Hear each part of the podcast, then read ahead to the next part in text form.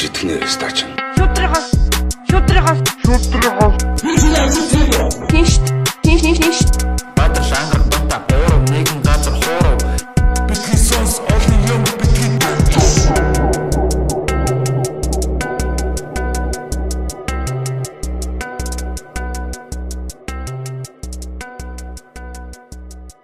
За сайн байцгаана уу Битсонс подкастын 19 дахь дугаар та бүхэнд яг одоо хүрэх гэж байна.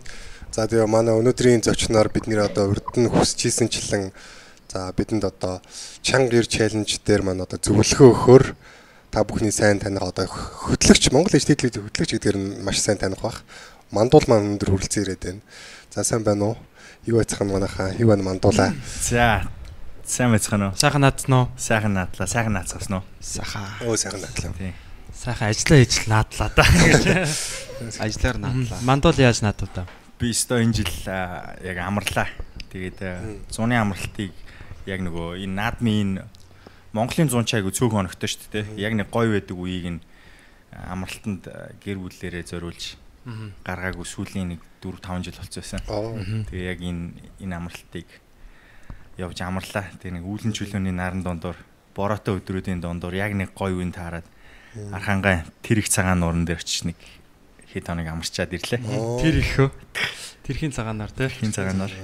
Тэгэхээр ч энэ жил бол би тэг сонсон мандуул болохоор юу телевизийн ажилласаа бол гараад одоо өөрийнхөө яг үндсэн мэрэгчлэр одоо тий ажлын зам мөрийг хөөхөр болсон юм бэлээ. Тийм учраас бас амарсан тий. Тий. Тэгээ телевиз би өөрөө нөө ажиллаж байсан болохоор бас үндсэн телевизэд ажиллаж байсан.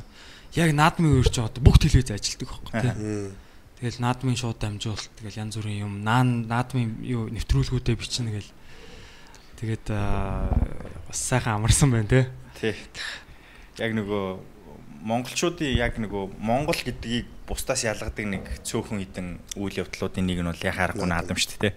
Тэгээ энэ үед бол телевиз бүрэн бүрэлдэхүүнээр хамгийн өндөр одоо ачаалтаагаар ажиллаж хүмүүст тэр тусмаа Монголоос хол байгаа монгол хүмүүстээ аа, үндсэн одоо наадмынхаа контентыг хүргэх гэж ажилуулдаг. Тэгээ хэдэн жил яг тэрэнд нөгөө нэг а, телевизд ажиллаж исэн болохоор тэр зүйлийн нэг хэсэг байгаад ажиллаад амарч чадаагүй харин энэ жил завшаан гарлаа. Тэгээд амралт идэх ч ёстой яг заавал хэрэгтэй зүйл гэдгийг одоо биеэрээ ойлголоо доо. Тийм. Би одоо бас яг одоо энэ подкастыг бичээд тэгээд аа, маргааш уулын явах гэжсэн. Гэхдээ Монгол хүн байна да бас хоёр дахь өдрийн өглөө замд да. гарахгүй гэдэг. Оо тийм тийм үү? Бас яг хуу ер нь аа, тийм хүмүүс бас нэг одоо тээврийн жолооч молооч нар ч юм уу бас жоохон сэжгэлдэг барьдаг тийм байдаг юм байна л да. Тэгээд хоёр дахь өдөр гарахгүй гурав дахь өдөр гарна гэд. Тэгээд яг нэг өдөр хойшлсон байгаа. Тийм тэгээд одоо амрах гэж байна. Тэгээд Яа харин тийм батад амар амралт хэрэгтэй гэдэг юм яг харахаар бүр хэцүү харагдаад байсан батаг. ягаад Ус мөсөн цайцсан те бүр амар олон юм. чи 10 жилээс хойш цааш шүү. Тэгээ энийг бас нэг гоё э, судалж үзүүлтэй гоё э, юу штэ асуудал. Үс цайрах нь яг юутай холбоотой хит их ачаалаас болж цайрд юм уу те. Тэр цагаас яагаад их өсдөйн. Тэгээд энэ э, бууралдах гэдэг энэ одоо процесс юунаас болдгийг гэдэг судлаад судлаад үзвэл айгу зүгээр л. Тэгээ түрүүн бас чиний хэлс нөгөө хоёр дахь өдөр гардгуу гэдэг чи бас айгу гоё юу байгаас те. Бидэрт яг дээр үес амар олон ийм дүрмүүд ирсэн байдаг штэ. Хар шороо гаргуул ээж нь хөхдөг. Гэх мэтчлэн тэгээ шалтгааныг мэдгүй нэг Тийм. Superstitious нэг юм юунууд дүрмүүд Мөрс усхийн тайлбартай. Тийм. Ширээн дээр суувал өрөнд орно. Өрөнд орно. Өрөнд орно. тий. Ээж аав нь дуулвал ээж нь үхэн. те. тий. Манай залуучууд одоо бүгд ширээн дээр сууж исэн юм шиг байгаа. Одоо бүгд өрөнд орсон байгаа. Улс тэр чигээр Манай улс ирнэ ширэн дээр сууж байна яг арслан нэгэн рүү шилжээл нэг хэсэг удирж исэн хүмүүс нь ширээн дэрх суусан юм шиг. Харин тий. Тухайд санал хэрэгтэй л байж та. Харин тий. А Аа. Тэр нөгөө мандуул ярьж мандуулын нөгөө жихэн мэрэгжлийн тухай сая ярьж юмжиг байгаа тий. Одоо мэрэгжлийн тухай. тий бид нар ч одоо нөгөө өнөө өглөө нэвтрүүлгээр э, тий. үздэг тий. Сэтгүүлч би одоо яг телевизийн л одоо ах гэж боддог. Аа телевизээр л харддаг штэ. Тэр гэж яах гэдэг. Хүмүүс дандаа тэгдэгтэй өөр телевиз чаа телевизээр л харах юм. Аа тэгээд яг үндсэн мэрэгжил одоо ажил мэрэгжлээ одоо хөөхөр болсон. Тэ тэр нь яг юу вэ? Тэгээ тэрийг бас мэдгүй хүмүүс бас байгаа бах тий. Окей. Би аа, 2005-аас 11 онд аа, Кубын аа, биеийн тамир спортын шинжлэх ухааны сургуульд спортын одоо нэг төрөл спортын ангаахын нэг төрлийг сонгон хичээл сураад сагсан бөмбөгийн дасгалжуулагч спортын сэтгэл зүйч гэдэг мэрэгчлэр ингээд төгсөж 11 онд ирсэн. Тэгээд яг миний үндсэн мэрэгжил бол яг баг хамт олонтой яаж ажиллах вэ? Тэр дундаа сагсан бөмбөгийн тамирчдыг спорт тоглоомын одоо тамирчдыг ер нь бол сагсан бөмбөг гээд нэг категори заачаад байгаа боловч үндсэндээ миний сурсан мэдсэн мэрэгжил бол хүний биеийг яаж оптимум байдалд нь аваачих уу гэдгийг шинжлэх ухааны үндслэлтэйгээр арга зүй apply хийгээд буюу тухайн хүн дээрээ спортын ямар нэгэн арга зүйг apply хийгээд яаж бие бэлтрийг нь хөгжүүлээд өндөр хэмжээнд аваачих уу? Тэрийг яаж мейнтейн хийгээд тэр хэмжээнд нь байлгах уу? Яаж амраах уу? Тэгээ дараагийн сизонд нь бүр илүү авчих уу гэдэг ийм л даалгаврыг Яа, нарийн сайхан сосгож штэ. Тийм, тэгээд одоо яг за дэлхийн угаасаа топ спортуудын нэг те сагсан бөмбөг. Аа, за баг топ 2 байна уу, 1 байна уу те? Баг 1 юм уу 2 гэж ярьж штэ те. Хөл бөмбөг бол нэгт байгаа. нэгт гэж явдаг баг. Тий. А хоёрт бол сагсан бөмбөг бах тийм яг багийн спорт. Тэгээд сагсан бөмбөг бол яг яг наан ингээ харахад бол ингээл авраг авраг биеттэй те. Ингээл залуучууд ингээл тоглоол тохоол те. Ингээл яаж байгаа боловч яг тэр цаана а одоо жишээ нь LeBron James өөрийнхөө биен дээр жилд бараг хэдэн сая доллар зарцуулдаг гэсэн бэ? сая доллар гэсэн байна. Сая доллар баха тий. Одоо тэр чин бүх тэр бие одоо дасгал одоо тий бие хөгжүүлэх одоо юу гэдгийг те тэр хүн чинь урт удаан карьер бид нэг баг байхад л Cavaliers тоглоулаа үзсэн те. Тэгээ би одоо сагсан бөмбөгийн талаар мэдлэг болмоо л да. Гэхдээ би яг нэг тийм тоо сонсч байсан. Тэгээ тэрэн дээр цаанаа яг юу явагдаад байна одоо LeBron James яг одоо яг юу юу хийж байгаа бол мандуулын одоо харж байгаа. Яг гоо тамирчдын хувьд нэг ийм гурван одоо үе шатанд амьдарч байна л та. Аа, улирлын өмнөх үе, улирлын дундх үе, тэгээд тэр улирлын дундх дотроо финалийн өмнөх үе, финалийн үе гээд тэгээд улирал дууслаа, улирлын дараах үе, тэгээ амралт гээд ийм үеүүдэд хуваагддаг. Тэгээд яг энэ үеүүдэд тухайн одоо мөчлөгтөө таарсан бэлтгэл сургалтыг хийдэг. Тэгээ тэр болгоно их ондоо хувь хүн талаасаа өөрийн бие бэлдарт зориулсан бэлтгэл хангалтыг хийхээс гадна баг дээрээ хийх ёстой. Тэгээд ийм хоёр үндсэн баг дээр ихээр спортын одоо нэг сагсан бөмбөгийн тухайд бол багаараа тоглох багаараа тоглох тэр арга Тоглолтын техник тийм тактикийг а, бэлддэг дасгал сургууль. Мгм. А тэгээд хувийн бие бэлтрийн дасгал сургууль гэдэг байгаа. Тэгээд тэр үний хувьдаа одоо зарцуулдаг тэр мөнгөнд дүн а миний сонссон хэрэг би андуураг бол 1 сая доллартай тэнцвүүс мөнгийг бэлтгэл сургуульд хувийн тренер болон за тэгээд хувийн тренерээс гадна өөрийг нь нөхөн сэргээдэг, хөдөлгөөн засал одоо rehab хийдэг янз бүрийн газрууд одоо сервисүүд бий болчихсон байгаа. Тэгээд мэдээж э, сэтгэл зүйч байгаа. Тэгээд э, одоо бүр цаашлаад э, нойрны нойрны асуудлыг дагнсан одоо тийм мэрэгчлэтнүүд бий болцсон. Байна. Тамирчны хувьд бол нэг лам байгаа. За дагсаа ба. тийм бөө мөө ч юм уу те. Юмыг яаж мэдхүү. Манай хүн чинь Крис Кристиан бол яг Тий. тэгэл бүтэнсэ өдрөө очиод тэр асуудлаа шийдэж байгаа шүү дээ. Тэг гих мэтчлэн судлаад үзэх юм бол цааталт нь маш том шинжлэх ухаан явж байгаа л да.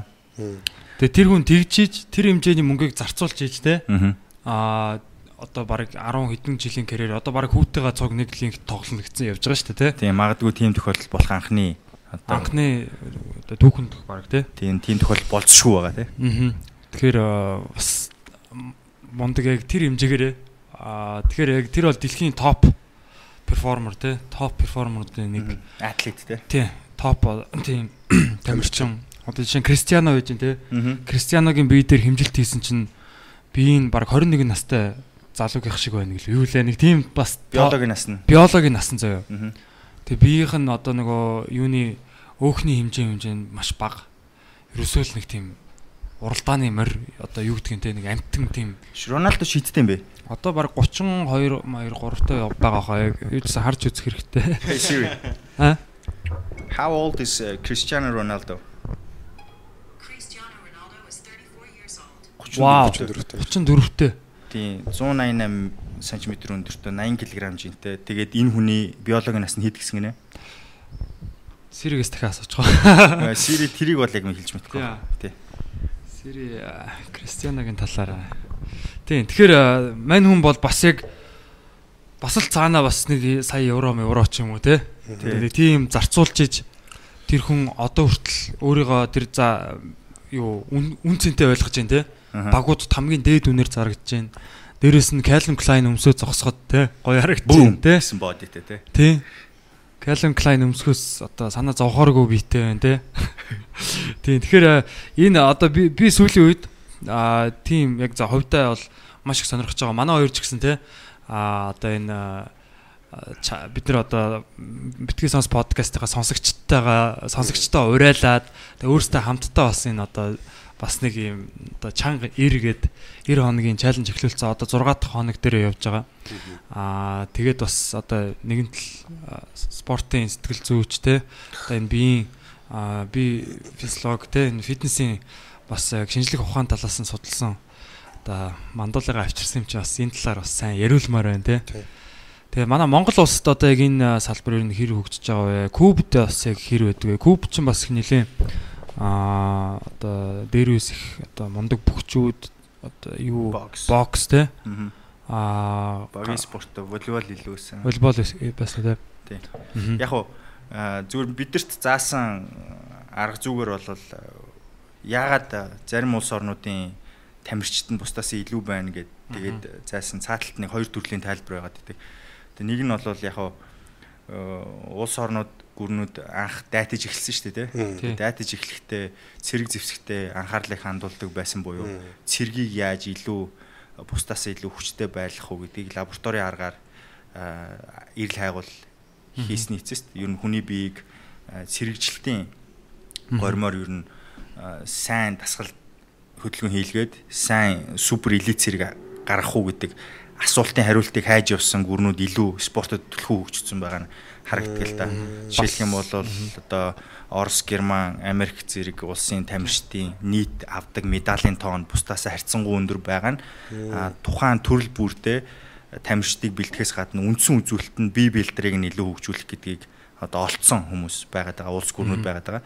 Тэгэхээр куб ч гэсэн тэрнтэй ажиллахан өөрийн гэсэн лабораторитой. Тэр лабораторид юу вэ гэхээр ер нь бол та бүхэн мэднэ допингийн хэрүүл одоо манай улсад сайхан боллоо шүү дээ. Одоо үндэсний бүхтэр. Тий. Тэгэхээр допинг гэдэг зүйл энэ энэ допингийг энэ энэ энэ энэ бэлтгэлийг допинг гэж нэрлэнэ гэхээс өмнө судалчаад за энэ бол допинг юм байна гэд допингийнх нь холбоо нь хоцорч явдаг. А төрүүлж юу явдаг вэ гэхээр бэлтгэлүүдийг зохиогоод бүтээгээд хийж үзээд оптимум болгож байгааг олж мэдснийхаа дараа олон улсад хордог. Тэгэхээр лабораторитой газрууд илүү төрүүлээд явцсан байдаг. Тэгээ туршилтуудаа хийгээ те. Туршилтуудаа өмнө те. Жишээлх юм бол манай уур турш хятадын э, шгшээ багийн тамирчдыг эмгтэй тамирчдаа нэг хэсэг яг мөчлөгийг харуул харж агаад жирэмслүүлээд 2-оос 3 сартай жирэмсэн үед нь тэмцээнд оролцуулахаар ингэж бэлддэг байсан баг. Яагаад тэгэхээр эмгтэн хүн жирэмсэлсэн байхдаа энгийн эмгтэн хүнээс хамаагүй илүү хүчтэй Оо. resistant буюу одоо төвчээр сайтай тийм байдаг бахан л те. Тэгэхээр тухайн хүүхд эндэх бол асуудал биш. Гэхдээ тэр тамирчин амжилттай оролцоод медаль авчрах нь одоо чухал байсан учраас ийм Яа. методоор хүртэл явж исэн үе байдаг гэж ярьдаг. Гэхдээ энийг э, хятад ингээд шууд э, дийлгээд ийм байсан гэдгийг хэлэхгүй байгаа. Хүлээн зөвшөөрөхгүй. Хүлээн зөвшөөрөхгүй энэ бол human rights буюу одоо Хүний эрхийн асуудал. хүний эрхийн асуудал учраас гэхдээ ийм мэдээллүүд бол байдаг. Би нэг тийм түүх сонсчихсан хятад аа, яв мингийг баг ингээд үйлдвэрлэлсэн те. Тийм arrange marriage. Тий, arrange тий Оо, одоо ингээд ерөөсөө тий ээж аав нь хоёулаа хамгийн эрэгтэй эмэгтэй хамгийн мундаг сагсчад байсан. Аа. Тэгээ маа Яг нөгөө- нь яав гаргаж ирээд Houston Rock гэсэн тий. Айгу хэцүүлтэй те. Нөгөө нэг юм чи хоёр талтай юм чинь. Аа. Шгшавгийн тамирчид нэг камптер байрлаа тэр хоёр хүн дурлалцаад хүүхд магадaltaй. Нөгөө талаас нь харах. Тийм. А гэхдээ нөгөө эсрэг талаас нь харахаар албаар бүтээсэн юм шиг те. Нэг супер тамирчин гаргахын тулд энэ хоёрыг arrange хийгээд дотроос нь хүүхд гаргаж ирэх ингэсэн юм шиг. Тэгээд бас нөгөө түрүүний миний хэлсэн жишээтэй харьцуулаад ярих юм бол магадгүй яг тгээ гаргацсан байх магадaltaй те. Тий.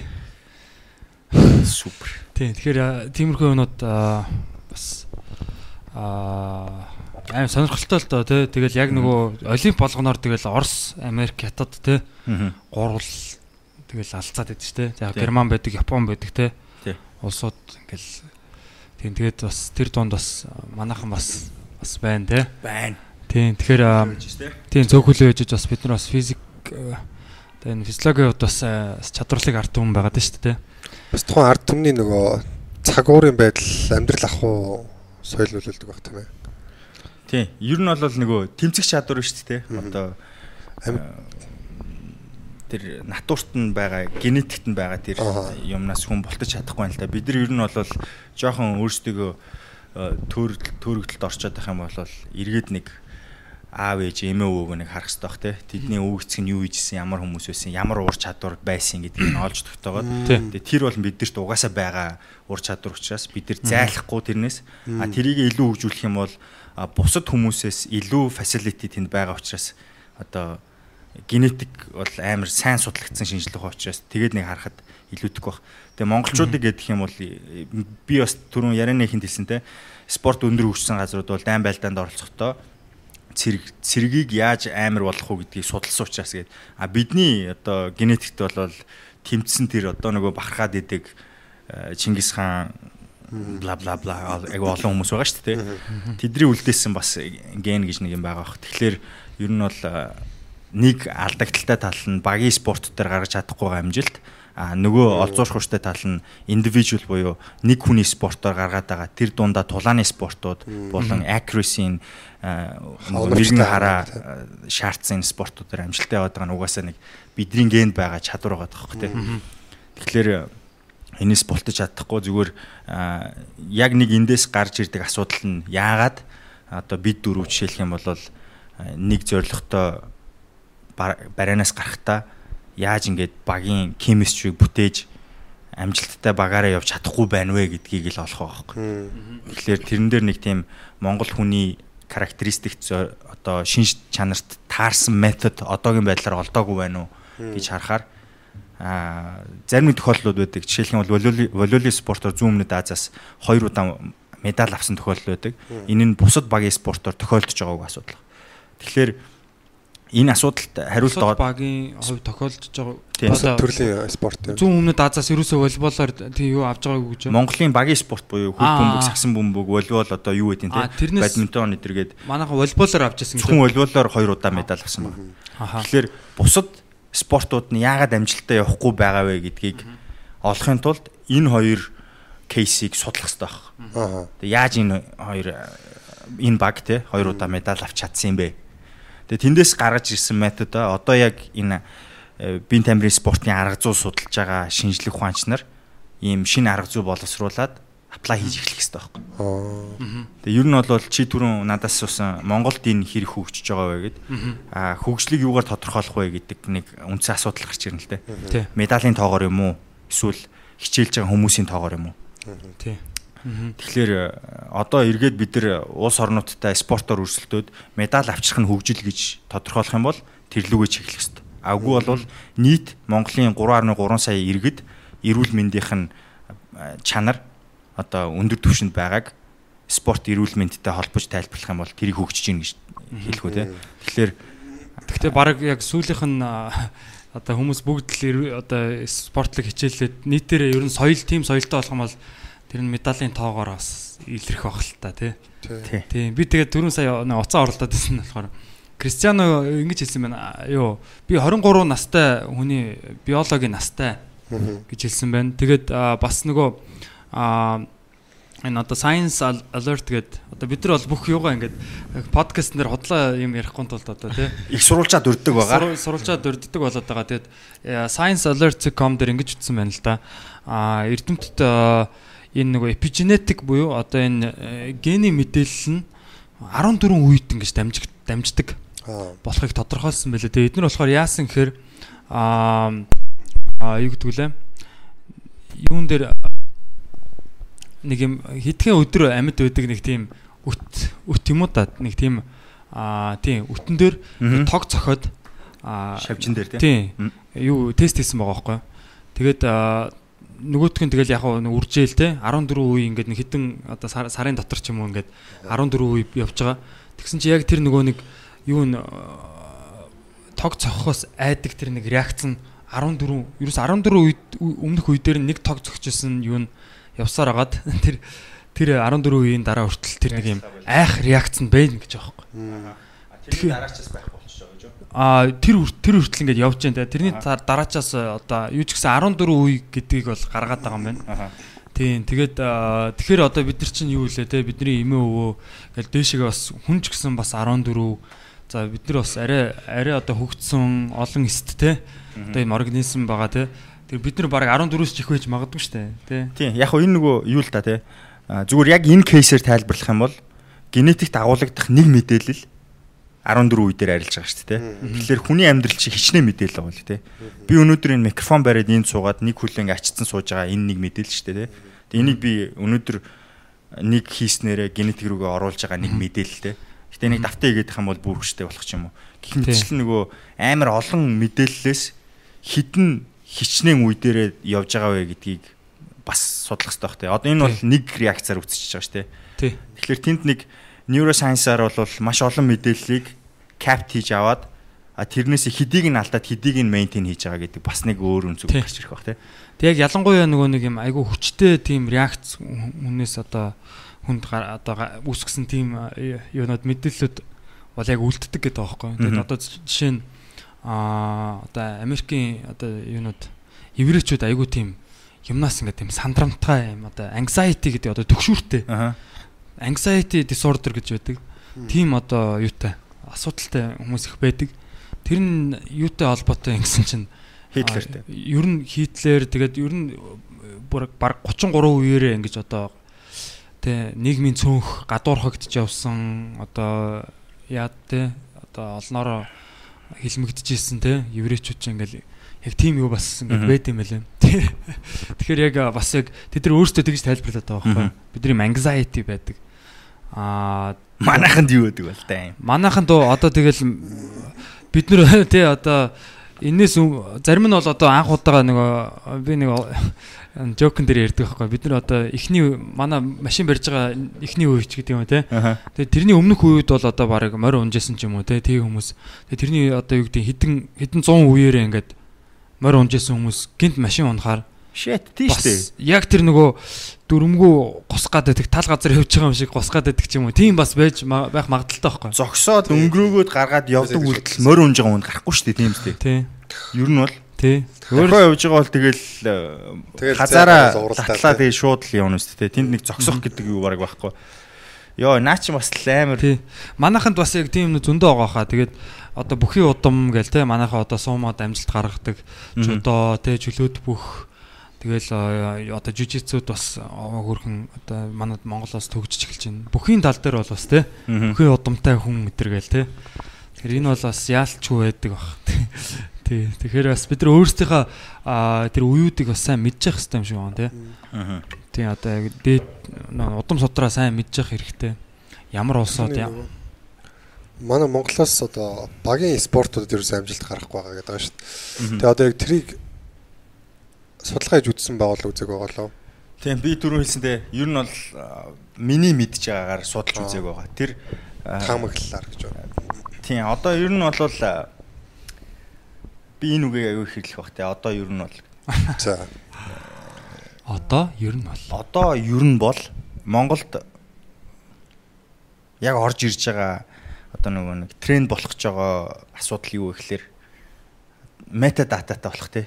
Ер нь бүх юмны Тэгэхээр бид нар 90 оноос хойш ингээд шилжчихсэн байгаа зах зээлийн нэг юм уу шилжээд бүх зүйлийг нэгэн зэрэг хөгжүүлж эхэлснээс хойш хүний бие дээр болсон өөрчлөлтийг судлаад тэрнээсээ улбаалуулад спортууд дээр болж байгаа энэ өөрчлөлтүүдийг дата болгож хуургаад тэр датагаа агрегац хийгээд дараагийнхаа үеийг яаж сайжруулах уу гэдэг рүү шилжих. Тэгээ би зүгээр одоо манай энэ спортын салбарыг хариуцж байгаа мэрэгчлэлтэн болон удирдлагууд яг энэ чиглэл рүү атлист эхлэлийн тавиад эхэлчихээсэ. Энэ чинь 1 2 3 4 жилийн хооронд болох асуудал биш. А нэг 10-аад 20 жилийн дараа болох асуудал. А азар надад кубд яг би тестсээ хийх гэж хахад миний ментор байсан багш а Фидель Кастрогийн зарилгаар одоо зарилэг гэж хэлье да. Их удирдахч. Командант эл Хефе Фидель Кастро гэдэг. Тэр нь тэр хүний одоо тушаалаар а, 20 хүний бүрэлдэхүүнтэй баг бий болоод спортын заа харга спортын заа харгыг боловсруулах, дээрэс нь нөгөө нэг бүх спортын шүү. Заах аргыг боловсруулах, дээрэс нь үндсэн тэгээс 18 настай хүүхдүүдийн бие бэлтрийн онцлогийг судалж үзээд 1-р ангиас эхлүүлээд 12-р анги хүртэлх хүүхдүүдийн биеийн тамирын боловсролыг өгөхдөө аль хэсэгт нь юуг заах уу гэдгийг судалж гаргаж ирээд тэр хүүхдийн нас биеийн онцлог тохирсон бэлдаржуулах системийг боловсруулсан баг. Вау. Тэгэхээр тэрийг боловсруулахын тулд тэдэнд ямар дата хэрэг болсон бэ гэхээр 20 жилийн хугацаанд уучлаарай би андуурч 40 хүний бүрэлдэхүүнтэй 20 жил үргэлжилсэн програм баг. Яа. 20 жилийн судалгаагаар гаргаж ирээд юу хийсэн бэ гэхээр аа тухайн хүүхэд нь 6 настай хүүхэд нь сургуульд орохдоо яг ямар одоо notion-тэй юм бэ те notion. Ямар одоо тийм notion одоо нөгөө нэг мэдгэдэггүй хөө те. мэдлэгтэй мэд- мэд- мэдэгдэхүүн гэх юм уу те. За энийг орхив. Бид нар уучлаарай монгол хэлэндээ мө. Ямар notion-тэй юм те. Орон зай мэдрэхүү хэр байх юм. Тэгээ тэр хүүхэд алхах гიშих гүүх сүнээх мүлхөх гэд эдгэр эдгэр хөдөлгөөнүүдийн алийг нь хүлээж авах боломжтой вэ гэдгийг судалчаад тэр програмаа боловсруулсан баг. А өнөөдөр бид нар 1-р ангийн хүүхдэд тэр биеийн тамирын хичээл дээр үзэж байгаа програмыг ямар датан дээрээс суйрлуулж гаргаж ирсэн бэ гэдээ асуух хэрэгтэй болчихж байгаа. Тий, манай Монгол Монгол Монголын тий Тий. ерөнхий боловсруулалтын тий. Би 10 онд ирээд яг энэ судалгааг авах гэтэл манай оронд 10 оны байдлаар энэ судалгаа хийгдэг. Оо. Эрүүл хүүхдийн бие бэлтрийн онцлогийг судалсан судалгаа. Тэгэхээр тэр онцлог дээрээс тулгуурлаж 8-9 настай хүүхд бөмбөг залах юм уу? Тэ нэг 6 настай хүүхэд сагсан бөмбөгийн бөмбөгийг аваад шийд рүү шийдэх үйлдэл хийх нь өөрийнх нь бие бэлтэр тохирохгүй гэж үзэж байгаа байхгүй. Тэнд бол а энд болох дээр тохирох юм уу? Тэгэд биеийн тамирын хичээл дээр оронгууд нь бөмбөг өгөө тэр хүүхдүүдийг тоглуулах нь зөв юм уу буруу юм уу те? Гэх мэтчлэн ингээд амар том асуудлыг түндэгдэх хэрэгтэй байхгүй. Тэгэхээр чиний асуудал бол яг энтэй агаар нэг асуудал байхгүй. Багийн спортыг хөгжүүлэхийн тулд юу болохгүй байгаагаа мэдхийн тулд өмнө нь өнгөрсөн датагаа судалж үзэх хэрэгтэй байхгүй. Нэг коуч ирэнгуутаа мэ apply хийгээд тэд нар супер болно гэвэл hypothetic одоо магадлалтай гэхдээ а яг нөгөө нэг баг. амжилтанд хүрэх магадлал нь бол бага байх бах. 50 50 тал байх л та. Би мэдэхгүй байна. А гэхдээ тэр судалгаатай байх юм бол тэр магадлал өшөө өсөх байхгүй. Тийм. Тэгэхээр миний түрүүний хэлдэг энэ зүүн өмнөд Азийн волейбол дээр 2 медаль авсан байгаа багийн амжилтыг бэлтгэл хийж эхэлсэн үеэс буюу тэр багийг рекрут хийсэн аргачлалаас гисүүлээд хэдийн хугацаанд ямар бэлтгэл хийгээд яаж тэмцээнд оролцсон бэ гэдэг briefly юм богино хэмжээний судалгааг at least гаргацсан байх хэрэгтэй. Тэгээд ингээд явах хэрэгтэй.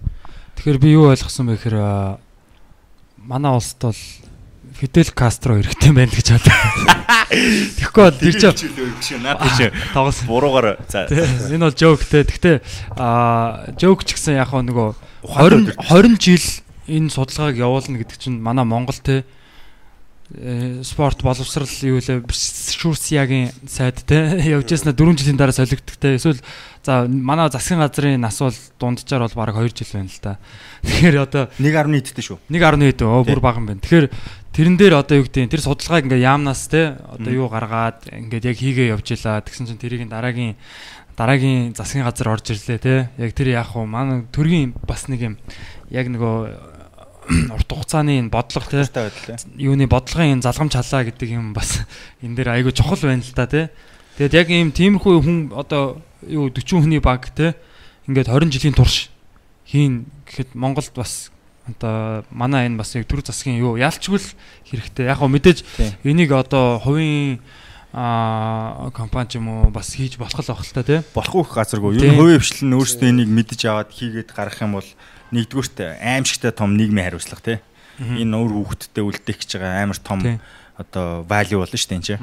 Тэгээд тэд нар зүгээр одоо Fidelийг магтахад те супервижнтэй байсан хүн байгааз 20 жилийн дараах результат нь ийм сайн болно. Өнөөдрийн э, Кубын биеийн тамир спорт ер нь хүний бие бэлтрийн хөгжилд ийм нөлөө үзүүлнэ гэдгийг хараад өөдөхгүйгээр 20 жил хүмүүсийг ингээд юм хийлгүүлчихэж байгаа. Тэгэхээр тэр хүмүүсийн 20 жилийн эхний хэсэг үе нь бол судалгааны үе байсан буюу бусад сайн явж байгаа улс орнууд руу очиж арга арга зүйн судалсан байгаа. Тэр дотор Япон, Азаас а тэгээд юунаас Европоос Франц, Герман гих мэтчлэн Канада энтер гээд ер нь бол айгүй олон орноос юм судалгааг датануудыг авчирж агаад гаргаж ирсэн арга зүйг нь авчирж агаад тэгээд өөрсдийнхөө хүний онцлог дээр тохируулсан арга зүг боловсруулсан байхгүй. А манайх болохоор бэлэн одоо методыг шууд хуулж авчаад аплай хийгээд шүү дээ. Бараг Оросоос л бах та тий. Магадгүй. Тийм л ах. Орос. Ер нь бол магадaltaй. Гэхдээ одоо нөгөө боловсролын цөм хөтөлбөр м, саяхан миний санджаагаар ойрын хэдэн жилд нэг хөржлөгдсөн байгаа. Гэхдээ тэрийг тэр цөм хөтөлбөрийн үндсэн нуруу нь хаанаас ирснийг бол мэдэхгүй байна. Аа, Гэхдээ энэ нөгөө нэг одоо ингээд энгийн хүнээс асуух юм бол гадаа явж байгаа хүнээс те Монгол улсын асуудал юу вэ гэх юм бол аа мэдээлэлтэй хүн бол шууд тэгж хэлэх бах. Боловсрол эрүүл мэнд хоёр л гэж хэлнэ. Манай улсын үндсэн асуудал нь те. Тэгээ цаашлаад том асуудал буюу үр зэрэг одоо юм юм ярих бах. Гэхдээ бидэрт байгаа хамгийн том асуудал эрүүл мэнд тэгээ боловсрол байгаа хөөхгүй. Тий. Тэгэхээр боловсролын систем дээр байгаа энэ э, асуудал нь эрүүл мэндтэйгээ холбоотой байгаа шүү дээ. Ягаад тэгэхээр тэр хүүхдийг эрүүл байхыг шийддэг зүйл чинь хөдөлгөөн шүү дээ. Хүүхдийг хитрхийн математикт нь сайн байлга гэд биеийг нь обес таргалуулад ээж болохгүй шүү дээ. Эцэст нь тарих бие хоёр чинь тусдаа зүйл биш нэг зүйл. Бие нь сайн байж иж тарих илүү ажиллана. А тарих сайн байж иж бие ажилуулна те. Гэх мэтчлэн э, хамааралтай зүйл учраас салгаж ойлгож болохгүй. Маа нэг найз харин Facebook дээр тэгээд байгаа. Болчингоо биш тархиа хөгжүүл хөгжүүлцгээ залуусаа гэдэг. Тэгээ би болохоор одоо ингээд сүүлийн үед яг дасгал хөдөлгөөн хийж эхэлж байгаа хүний хувьд бол яг а дасгал хийсний дараа миний яг юуны оюуны одоо тий гүйцэтгэл тий гүйцэтгэлийн тэр нэг юм хурдч гэдэг юм уу тий юм сэтгэн бодох чадвар илүү арай сайжраад байгаа юм шиг санагддаг. Ер нь сэтгэл зүйн хувьд ч гэсэн яг дасгалаа хийцний дараа хүн арай юу гэдэг бусад ажлуудыг хийхэд бол арай юу гэдэг сэтгэл зүй сайтай өөртөө ихтэй ч юм уу тий.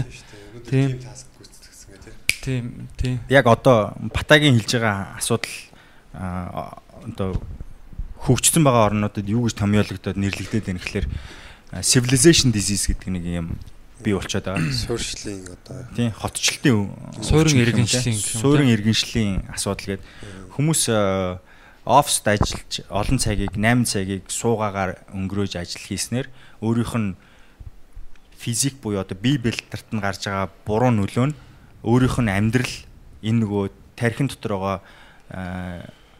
менталитиг яаж өөрчилж муу болгож байгаа гэдгийг тайлбарлаад байгаа хэ. Тэгээ үүнээс үүдэлтэй нойргүй талаас одоо хитрхи их асуудалд а, умбаж хумбаж те тэрнийхээ хариултыг ингээ хайж баахан цагийг сууж өнгөрөөж байгаа нь тэр хүнийг депресд оруулаад нойр багасаад нойрноос метаболизм анаболизм болтлоо хуураад те.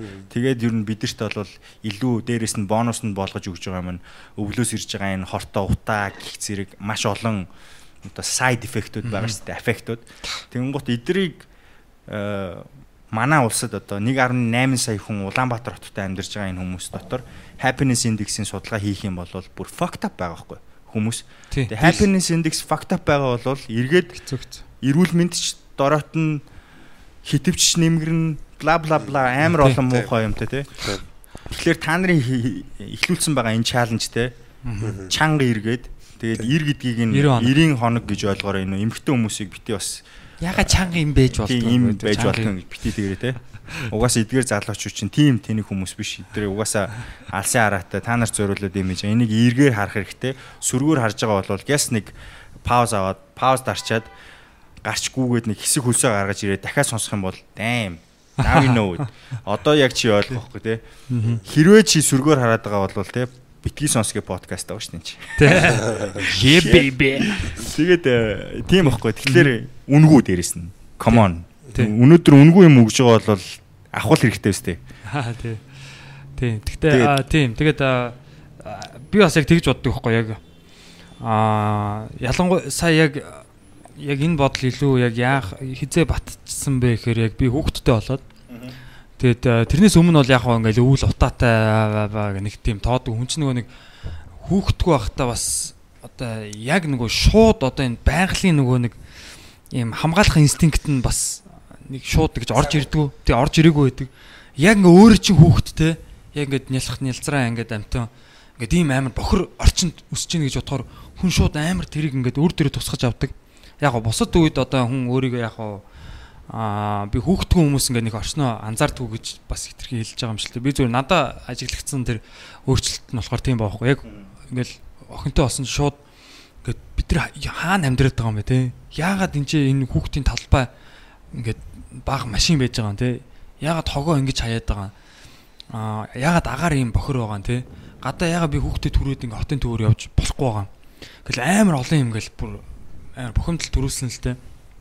Тэгээд а сая бас өнгөрсөн 11 сард төлөө дээ Лондон, Стокгольм мэтэргээд явчаад эргээд яг онгоцсноос буугаал яг шүн буусан л та. Тэгэл ингээл нөгөө боён тухайгийн зам одоо ярамгийн замаар явсан чинь хот ингээ бүр харагдахгүй. Амар утаатай тий бид нар ингээд бүр арай яг депресд юм байлаа хүн ингээ яг ингээд депресстэй бүр ингээд яаж амьдраад байгаа юм бэ гэж яг бодож байгаа байхгүй. юмд буцаад амьдрын. Тийм тэгээд бүр би ч амар лаг нөгөө Лондон Мондонд байж байгаа ирж байгаа шүү дээ тэнцээ. Тэнцээ амар happy happy байж байгаа тий. Тэгээ ирсэн чинь манайхан ингээ амьдарч байгаа байхгүй тий. Тэгээд би ерөөсөө яг тухайн үед юу гэж бодсон бэ гэхээр би тэр үед нөгөө нэг аа надад дөнгөж ингэж орчноо солисон болохоор амар ингээ шоконд ороод тэгээ яг би тухайн үед би эндээ дасч болохгүй гэдэг тийм юу өөртөө сануулга өгсөн. Би энд дасч болохгүй тий. Гэтэ яг ингээл явсаар байгаа л дасаал яасан л та. Гэтэ дасна гэдэг нь юу гэдэг нь нөгөө тэр тийм шок нь одоо ингээд яг гарсан ч гэсэн аа би маск зүүгээл те эхнэр охиндоо ингээд маска зүүлгээл юу гэдэг ингээд маскнуудаа бид нар байнга зүүгээл те. Тэгээ би юусэн ямар нэг юм хийх ёстой юм байна гэж бодсон. Тийм тэгээд тэгээ юу ойлгосон бэ гэхээр бас ер нь Улаанбаатарт амьдарч байгаа маа нийт монголчууд энэ зүгээр орчноосоо ингээд юм шалтгаалсан э, гадаад орчин үнэхээр бүр юм новшоогоо учраас одоо ингээл за гэр оролд амьдарч байгаа хүмүүс те гараал битүү утаа те хамаг юм тоост ортогтой хамаг юм ингээд машин ингээл халтар те юу гэдэг хувцсан ингээл халтар ингээл те эргэн тойрон одоо бас хэцүү одоо орлого орлогогүй ч юм уу орлого муутай тийм хүмүүс те тэг тэрнээс бас амар депрессдэг байх гэж би бодсон. Тэгээд би зөв өөртөө дот- дотроо тэгээд эхлээд бодоод нэг хүмүүст бас юу уриалмаар санагдсан бэхээр бид нар одоо энэ гадаад орчин ийм юм те бидний энэ гадаад орчин ийм новшин байгаа учраас бид нар дотроосоо бас ийм жоохон ийм тархалаатай байх хэвээр өөдрөг байх хэвээр те энэ юмыг ингэж давж гарах тийм сэтгэл зүүн тийм төвчээртэй байх хэвээр тэгээд юу дасгал хийж эхэлсэн л дээ ер нь бол яг дасгал хөдөлгөөн. Би тэрнээс өмнө бол нэг хийд яг ингэж байнга тогтмол хийдэг байсан.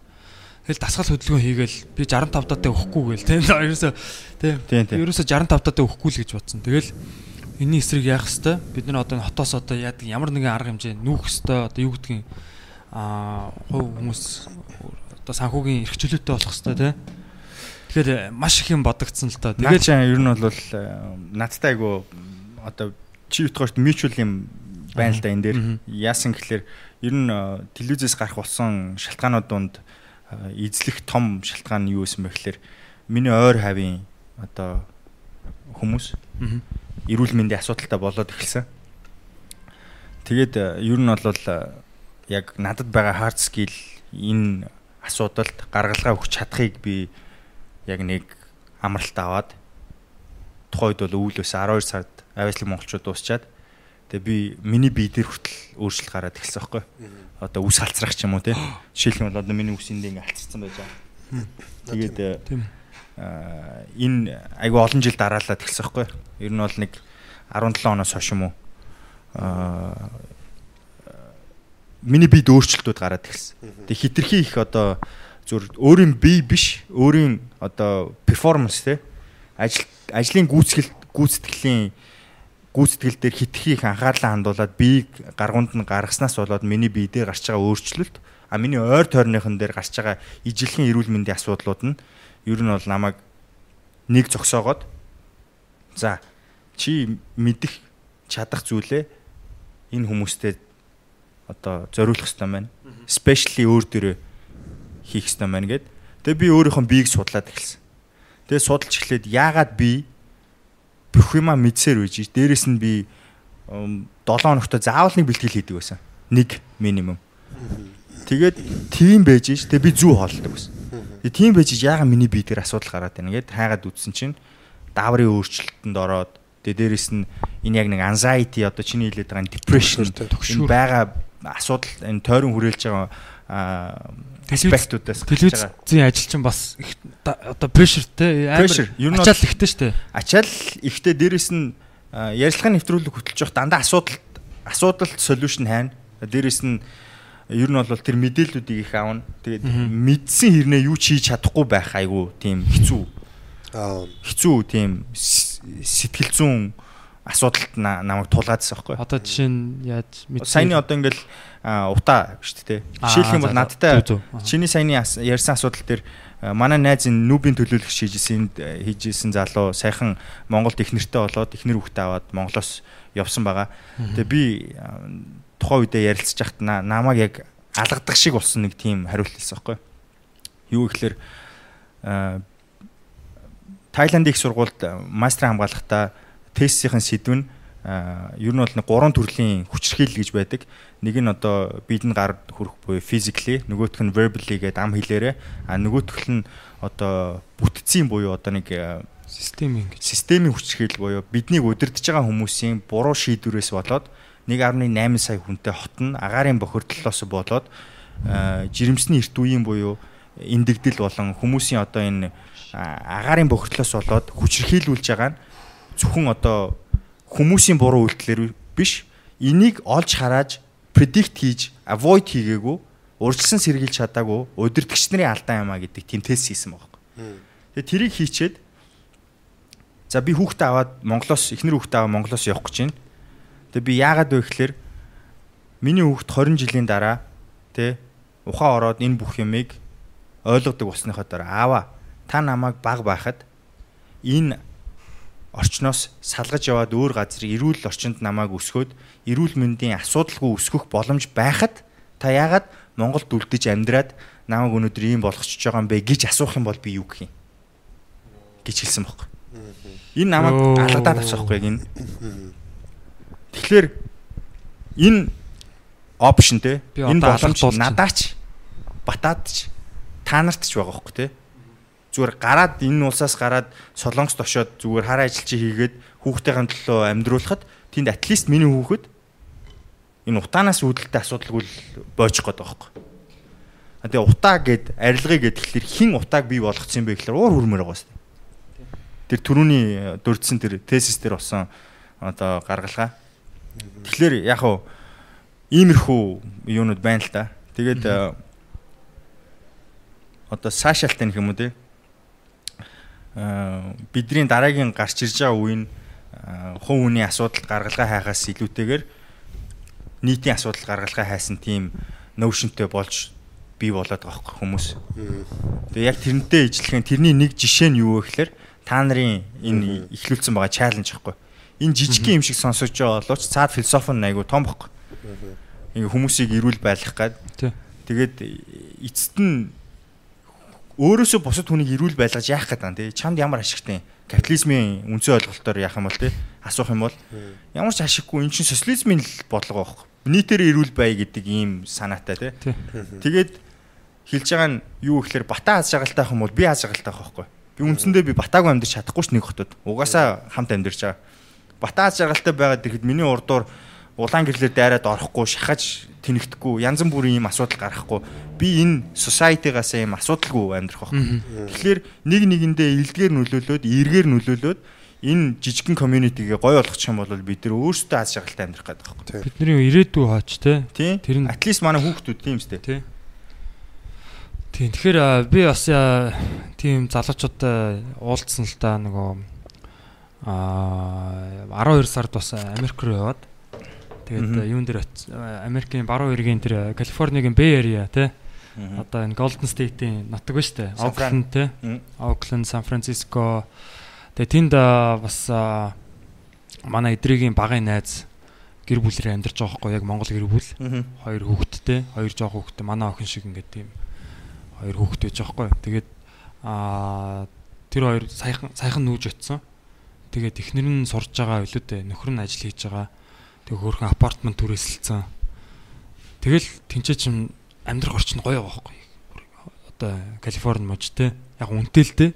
Тэгтээ ингээл яг ингээл модон дунд амьдарч байгаа хгүй тэр хүмүүс.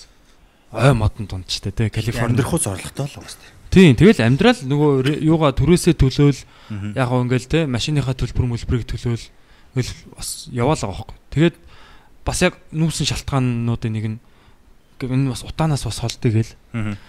Тэгээд хамгийн гол нь би юу харсан гэсэн чинь нөгөө хоёр охин англиар ярьж байгаа хоорондоо. Аа. Аль хэдийн англиар яриад эхэлсэн. Тэгээд бид нар тэр хүмүүсийг алдаад байгаа юм шиг надад санагдсан. Аа. Тэр хүүхдүүдийг тэр хүүхдүүд яг тийм гоё орчинд өсчөөд буцаад Монгол руу Яасан гэж буцаж ирэх юм те. буцаж ирэх шалтгаан үнэхээр бага байгаад байгаа байхгүй тий. Яг Монгол хүн гээл тий. Энд дотроо тээж явж байгаа ч гэсэн яг одоо очиод очих хэрэг байна уу. Аа. Би бол тэгтээ яг тэгж бодсон. Яг хүмүүс ингээл за ингээл залуучууд дөрвж ийн мөрвж ийн ингээл бас жоохон муухай хэлээд байгаа шүү дээ. Гэтэ яг одоохондоо наана вэжи тий. Наана бид нар бас энэ ч одоо байгаа юм чи энэ ч бас айтайхан болоотгой тий. Одоо нэгэнд энэ тоглоом дотрын тогоон дотор байгаа юм чинь бид нар энэ ч очроо олох хэрэгтэй. Аа тодорхой хэмжээнд бас залуучуудын тодорхой хэмжээнд бас яг одоо усаасаа өөр газар амьдраад чамаагүй те. Ингээд нэг жоохон эрүүл саруул байж байгаа. Эргээд одоо юу гэдэг тэнцэнэ хөлөө олцоод буцаад Монголдо хөрөнгө оруулж болно шүү дээ. Ямар амттай те. А гэхдээ надад бас юу санагдсан гэхээр тэр хүүхдүүд бид нар бас нэг буцаад одоо за хичнээн Америкийн хүн болсон ч гэсэн буцаад нэг Монгол руугаа гэсэн нэг юм жоохон ч гэсэн юм хийх хэрэгтэй юм шиг санагдсан. Тэгээ тэр тал дээр бас алдчихж байгаа. Аа бас алдаад байгаа юм шиг харагдсан л та. Тэгээд аа чанга чанга эргээд яриад байгаа болохоор тэр болохоор аа бас яг бид нар одоо гадаад орчин ямар ч хамаагүй те ямар ч байж болно. Гол нь энэ биднийг хөдөлгөж байгаа юм чинь дотоод хүчтэй. Дотоод оюун бодолтой бидний одоо сүнс гэх юм уу те. Энэ юм маань бидний бие физиологийн мах шүрмснөөс илүү хүчтэй. Бүр ингээ хязгааргүй хүчтэй.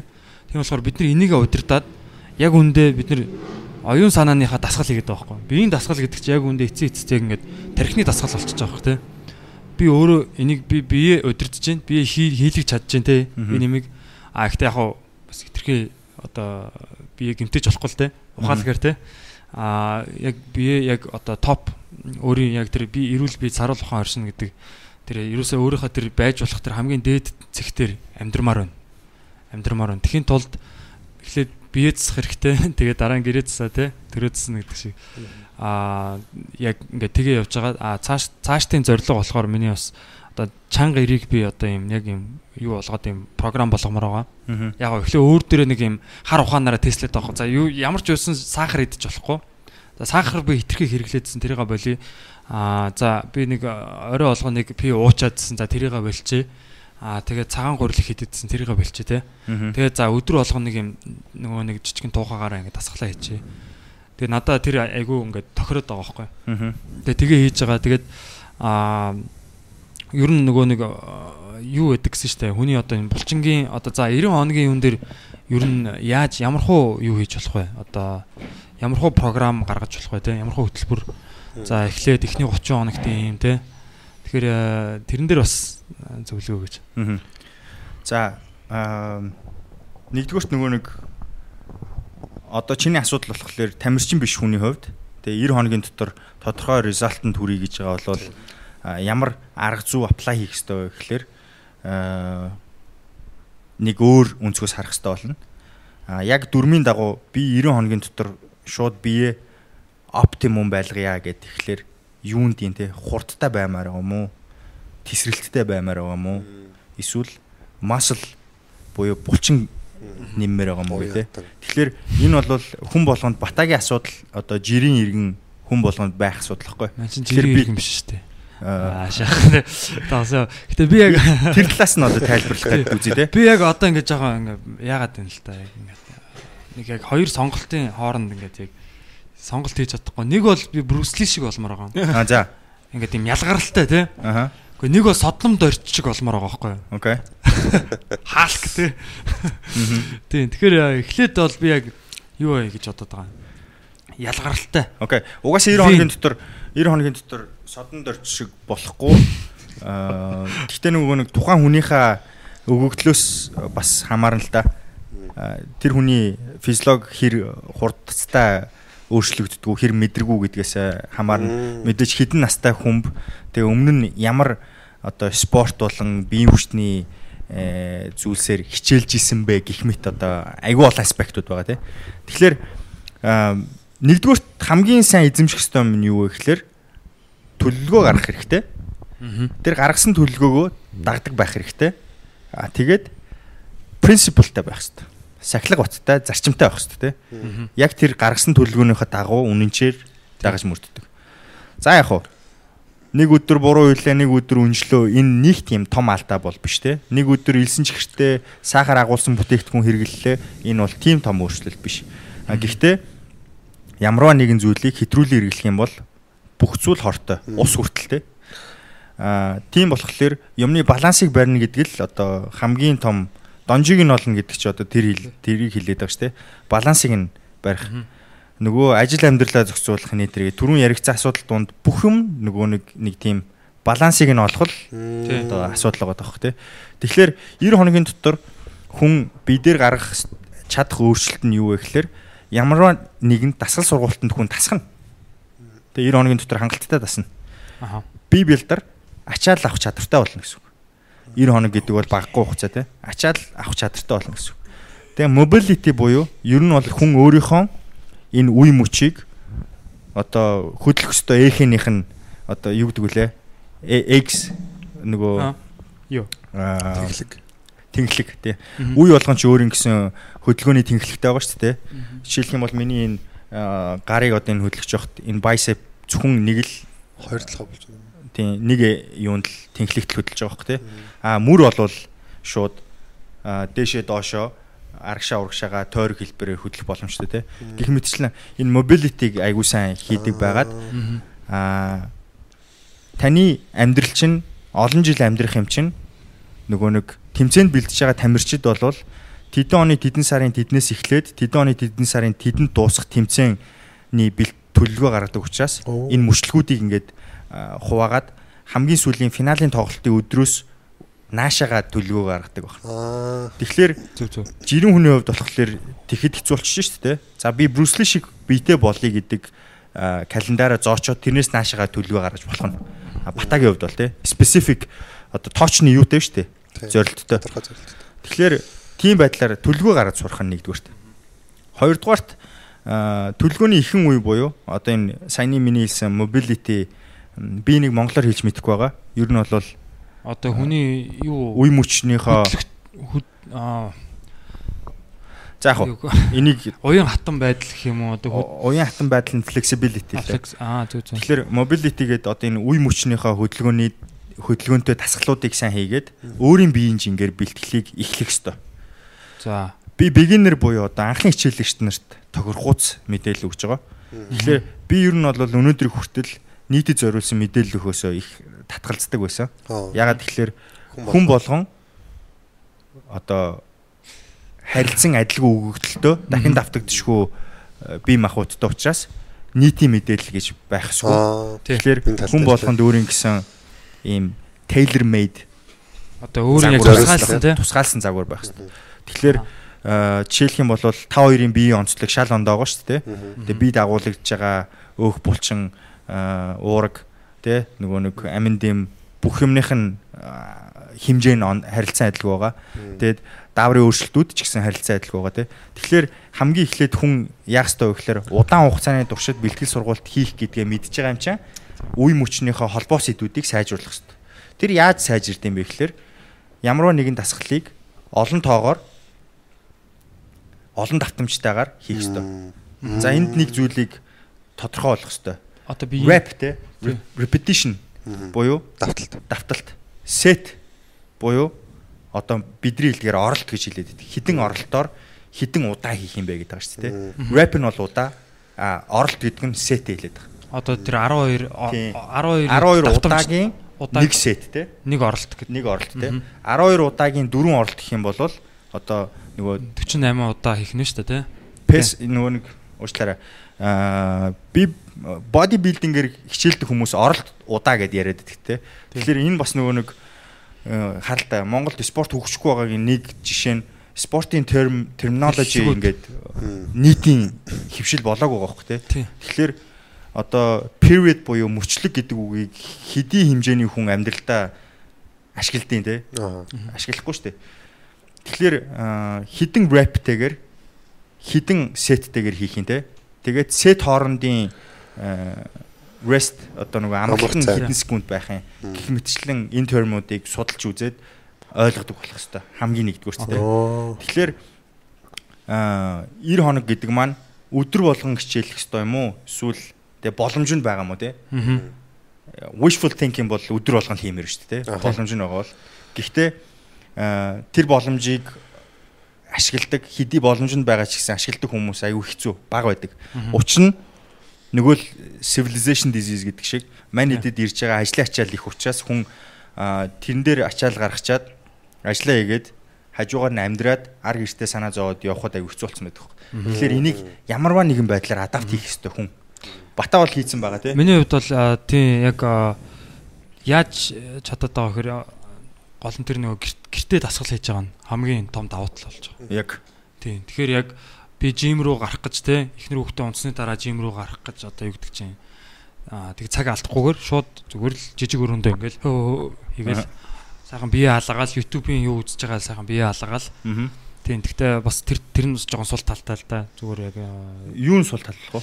аа нөгөө мэдхгүй хийж иж магадгүй Аха. тийм яг өөрийгөө аль болох толинд хараал нөгөө хүний яг хэлж байгаа ярьж байгаа анхааруулж байгаа юм сонсоол те Аха. аль болох одоо нөгөө зөвлөгөөний дагуу хийхийг хичээж байгаа Окей, наа чи айгуу гоё сэдв. За, би энэ подкастыг сонсож байгаа, үзэж байгаа хүмүүст зөвлөхөд аа, та нар яаж хийж яагаад нохоо юм уу эсвэл ямарваа нэгэн амтанг зод сургуулдаг шүү дээ. Аа тийм. Су- Сургуультай болгодог шүү дээ. Командер хөдөлгдөг болгодог те. Тэрийг яаж хийж ийн хүмүүс ямар арга техник хэрэгжилж ийн гэдгийг зөв судлаад үз. Шагнал шийтгэлийн зарчим. Аха. Шагналын зарчим тийм ээ. Тэгэхээр амьтанд байдаг энэ animalд байдаг инстинкт байхгүй. Бата YouTube-ийн бичлэг үзээд long term-доо хэдэн жилийн дараа үзэхэд хамаагүй хол хурж болох байсан юмыг удаан хүрэх боломжтой. Энэ хүний өөрийнх нь автоматар сурах тэр learning process нь хэр хөгжснөөс хамаарх байхгүй. Аа гэхдээ хажуудаа assisted буюу коучтэй байх юм бол бата богино хугацаанд тэр замыг туулах байхгүй. Тэгэхээр яагаад спорт хөгжөхдөө коучтэй болсон юм бэ? Хин нэгэн тэ лид хийхгүйгээр зүгээр нэг газар зааж өгөөд тэр заасан юмад байнга хийгээдээ гэд орхицсон болвол тэр хүмүүс болоо хүрэх байсан юм тэ? Яахын аргагүй коуч гэдэг зүйл хэрэгтэй байсан учир нь зүгээр би яагаад гэдгийг тайлбарлахын тулд ихэнд нь би тэр жишээ хэлсэн байхгүй. Нохоог сургагч яаж нохоог сургасан байна? Тэгэхээр тэрийг судлаад үзээрэй. Та нохооноос нэг ялгаагүй. А би таныг нохоо гэж хэлж байгаа юм биш.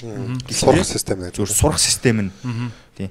Энэ хүнийг урамшуулж байгаа а тэгээ болж байгаа процессыг нь дүгнж байгаа тэр юу тутах байхгүй юу? А видео бол ярина те. Окей, та сайн хийж гин. Одоо үргэлжлүүлээд тийгээрээ сайн амьсгал.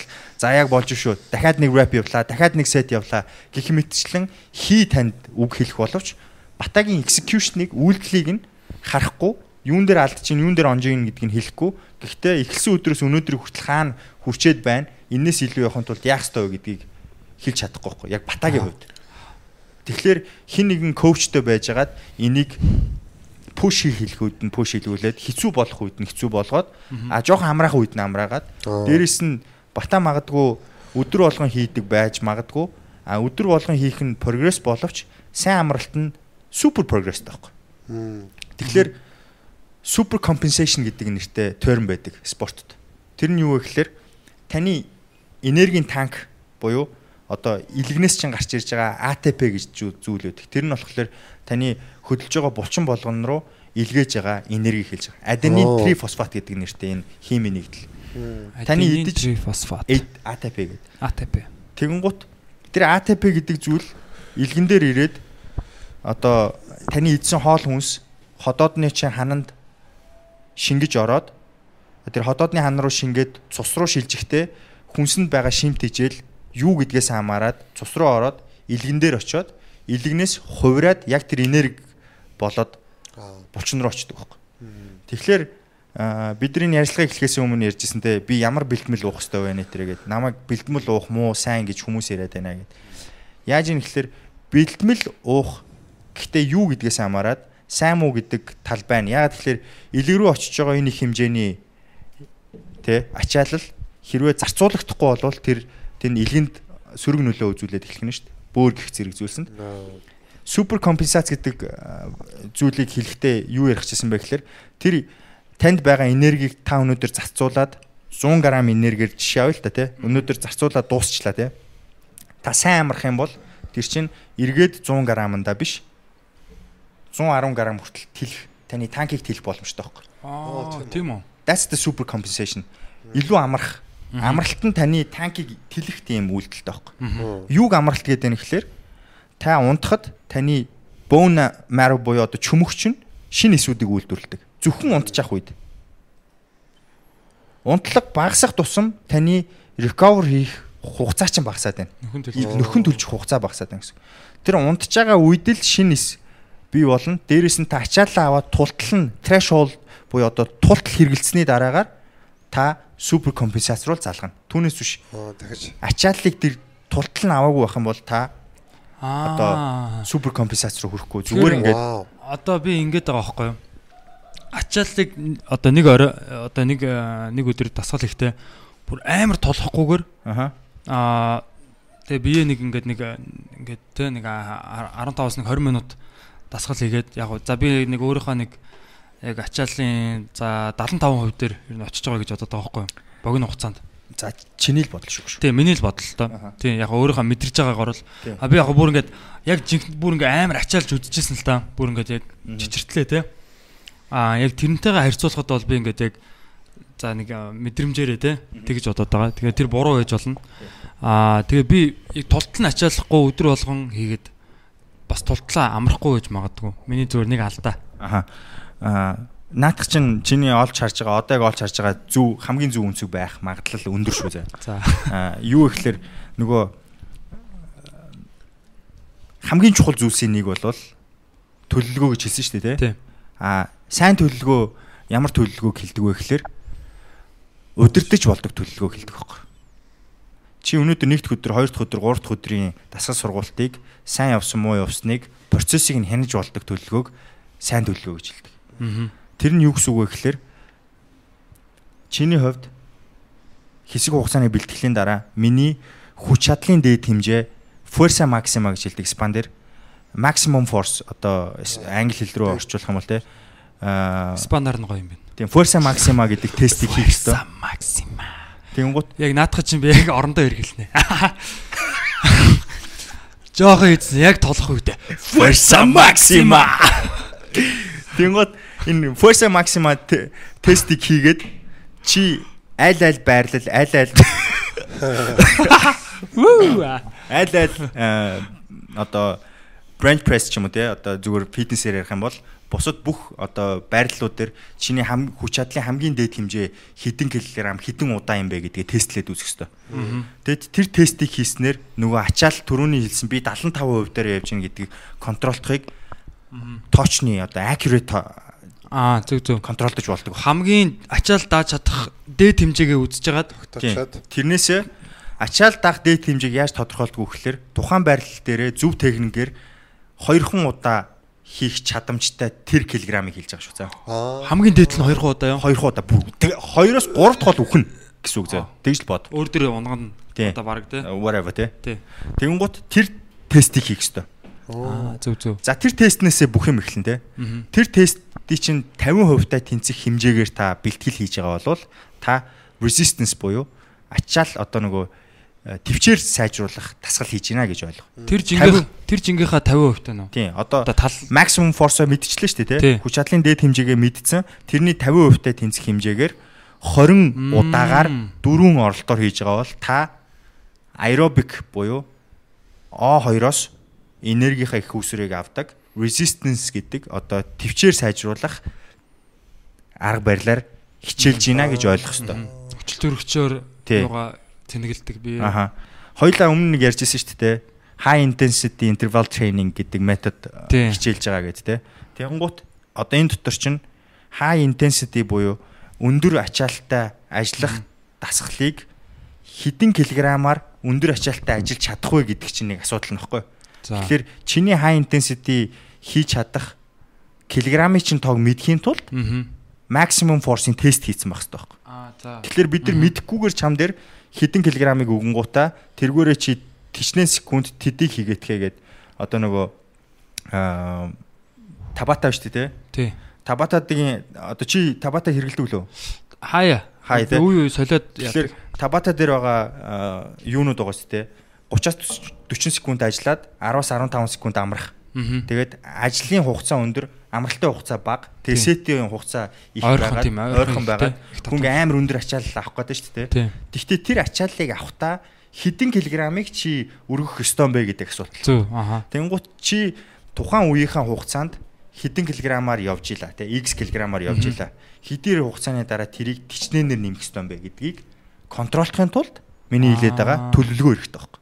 Зөв зөв. Аа энэ зөвхөн бигинерт 90 хоногийн турш таны хийж чадах, өөртөө инвест хийж чадах, хөрөнгө оруулах чадах хамгийн чухал зүйл бол арга тохирсон арга зүгээ олж аваад өөрийнхөө тэр голд хүрэх гээд байгаа арга зүгээ олж аваад төлөвлөгөөн дээр буулгаж аваад тэр төлөвлөгөөнийхөө дагуу яваа сурчих. А тэрний дараачаар бүүм та содон дор шиг биетэй болмоор байна уу? Тэ? Брюсле шиг болмоор байна уу гэдг нь дайттайгаа хоолныхоо дэглэмтэй хамтраад дасгалынхаа арга барилтаа хамтраад ирэхлээр маш богино хугацаанд тэр өөрчлөлтийг авч болно. Оо. За наадах чинь л надад хэрэгтэй байгаа юм. Би одоо ерөөсөө нөгөө Fuerza Maxima-га мэдэх Fuerza. Fuerza. Fuerza Maxima-га мэдэх хэрэгтэй байна. Аа тэрийг ер нь аа бас манай подкастыг сонсож байгаа үзэж байгаа хүмүүс яг хийх гэж байгаа бол маш тийм болгоомжтой хийх хэрэгтэй. Хүнтэй өстой. Хүнтэй хийх ёстой, тийм? Заавал коучтой байх ёстой. Тэгээ дээрэс нь тэр Forza Maxima хийхийн тулд та бэлтгэл хийж эхлээгүй юм байгаа бол шууд өнөөдөр гараад Forza Maxima хийж болохгүй.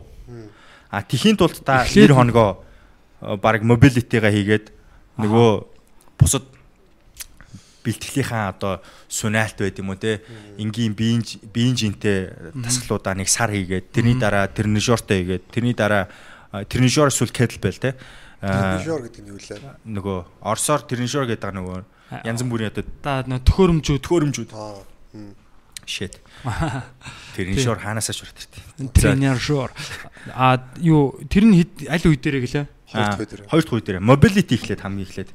Тэгээ энэ бүх хугацаанд алдаж болохгүй нэг зүйл бол энэ бүх хугацаанд алдаж болохгүй нэг зүйл бол түрүүн би бас дурдаад өнгөрсөн flexibility буюу уян хатнаа сайжруулах дасгал үргэлж чадах хэрэгтэй. Тийм би бол бүх хүнийг йога йога хичээл гэж хэлнэ. Йога бол одоо хамгийн proven те баталгаажсан ерөөсөө а, зайлшч болохгүй хамгийн зөв арга барилтай тийм дасгалын аргачлал байгаа. Тэгэхээр энийг бол чи жишээлх юм бол 7 хоногт 5 өдөр нь хичээлдэг байх юм бол чи тэндээсээ нэг өдрийг нь Зөвхөн йогод зурцуулаад амралтынхаа 2 өдрийн нэгийг нь йога болгоод ингээд 7 хоногт 2 удаа йогоор хичээлэх хэрэгтэй. Аа. А йогоор тусгаалan хичээлж штэ тэр 2 өдрийг ямар нэгэн бэлтгэлгүйгээр а бусад үед нь болохоор ажиллаж байгаа булчингийн сунгалтыг заавал хийх хэрэгтэй.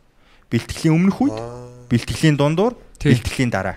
Бэлтгэлийн өмнөх үеийн сунгалтын секунд, бэлтгэлийн дундуур үеийн сунгалтын секунд, бэлтгэлийн дараах үеийн сунгалтын секундууд харилцан адилгүй.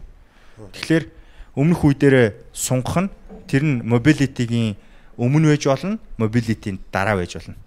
Тэгээд бэлтгэлийнхаа явцад ажиллаж байгаа булчингаа байнга сунгаа явж явах хэвээр. А дараа нь илүү удаан секундээр сунгах хэвээр. Хамгийн төгсгөлийн сунгалтын хугацаа бол өндөр байх хэвээр. cool down stretch гэдэг л Мгм. дээ. Тий. Зүг зүг. Би яг эхэндээ яг йог ингээд ер нь бол өглөөдөө өдр хийгээдсэн байхгүй. Хийгээд явж байгаа. Тэгээд яг э, бараг сар мар хэлүүдээ. Тэгээд тэгээд нөгөө нэг юугаа тухаага аваад э, тухаагаараа нэг 7 хоногтой нэг 3 мороо хийж лөө да. Тэгээ хийгээд тэгээ сая сүүлд 3 сараас эхлээд яг бүр өдөр болгоо хийж гисэн байхгүй. Яг тэрийг би өөртөө яг дадал болгоё Аха. зуршил болгоё гээд. Тэгээ одоо тэрнээс хойш бол баг нэг за нэг дунд нэг 5 мав хоног л 3 сараас хойш гэдэг чинь тийм баг 4 сар ахс. Дунд нэг 5 6 хоног л яасан баг завсарласан баг. Өдөр болгон ингээл хийгээл байгаа. Гэтэ яг мэдээж эхлээд халаалтаа сайн хийн, мобилитигаа би өдөр болгон аа юугаа те үе мөчний тэр нөгөө нэг зөөлөн хитээ ингээ хөдөлгөн те jumping jack одоо юу гэдэг янз бүрийн юм хийн гэс нэг бо- богино хэмжээний нарны мөргөл йога могоога гэс Аа. хийж ин тэгээд нэг жоохон хөлсөө гаргачаад гол дасгал руугаа орно гол дасгалаа ингээд хийгээд тэр яг нөгөө юуны дагуу YouTube-ийн тэр э, залуугийн хийж байгаа Даниэл гэж залуугаар залуутай ажиллаж Оо, байгаа. би. Дани юу? Аа, Даниэлтэй ажиллаж байгаа. Аа. Fitness Blender гэдэг суугийн. Мгм. Тэг яг зөндөл байдаг л да. Тэгээд а, яг зарим нь 60 секунд тэгээд 20 секунд амраал зарим нь одоо 45 секунд тэгээд 15 секунд амраал. Тэгэл хийж байгаа яг тэрэн дээрээ бас яг юугаас оролцсон байдаг яг нөгөө кул даунуудаа Аа. дасгал хийсний дараа бие нөгөө одоо хөргөх гэх юм уу да тий Тийм. монголоор тэгээ тэр нь нөгөө ингээд юутай байгаа байхгүй ингээд сунгалттай дандаа Аа. тий Тэр гэж та. тий Одоо нөгөө ийм байгаа байхгүй? Аа зүрхний цохилтын тоогоор та ямар төрлийн ачаал авж байгаа гэдгийг хэмждэг аргачлал байдаг байхгүй. Тэгэхээр аа саяны бэлтгэлийн төгсгөлд явж байгаа cool down процесс юу хийж ийм гэхээр та ажлын явцад одоо бэлтгэлийн явцад таны зүрхний цохилт өссөн байгаа шүү дээ. Тэрийг аажмаар бууруулад энгийн байдал руу наваачих хэрэгтэй байхгүй юу? А шууд зогсоогоо тэр дээр нь үлдээгээд янз бүрийн юм а хийгээд амьдраад явж болохгүй байхгүй юу? Яг тэрнтэй ижилхэн тамирчдын хамгийн хүнд үе нь юу байдг вэ гэхээр тэмцээний дараа тэмцээн финал дууслаа шүү дээ. аа Финал дуусаад тэр оройн архиа угаал амарчдаг байхгүй юу? яа тэгдгүү. А мэрэгжлийн тамирчид яадаг вэ гэхээр маргааш нь зааланд очиж бэлтгэлээ хийдэг. Тэр intensity-г lower тэрийг айжмаар буулгах дээ буулгадаг байхгүй. Тэнгуут энэ Spandер ondulation de carga гэдэг одоо яг нөгөө юуг хэлдэг байхгүй? Одоо энэ ачааллыг тэнцвэржүүлэх юм график гаргацсан байдаг байхгүй. Тэгэхээр энэ ачаал чинь тгээс ингээд дээш өксөж явж хагаад дээд үе дээрээ ирээд тэмцэж явж хагаад дуусчихж байгаа шүү дээ тэмцээн. нь. аа Финал дуусчлаа. Тэрийг багаар буулгаж хагаад нөгөө нэг тэг дээр эхэлсэн ямиг тэг дээр биш 10 дээр нь үлдээх байхгүй. 20 дээр нь ч юм уу тий. 20 дээр нь үлдээч хагаад тэндээс нь оф сизон үед нь мейнтейн хийгээд бэлтгэлийн явуулчих байгаа. Тэгээ эргэжил эрэхтэй эргэжил эрэхтэй нөгөө хүн чинь бүр нойлоос эхэлсэн биш. Энэ жилийнхаа 10 нь тухайн сизныхаа тэг гэж болоод тэр ингэж явсаар байгаад нөө тамирч чинь long run-да амжилт гаргаад байгаа маань юу гэсэн бэл урт хугацааны бэлтгэл нь супер байсан учраас улам л яваад байгаа байхгүй. сизнес сизний хооронд сайжраал тий Тий. Аа, За Андре Игдуала чинь 30 4 5 таа баха.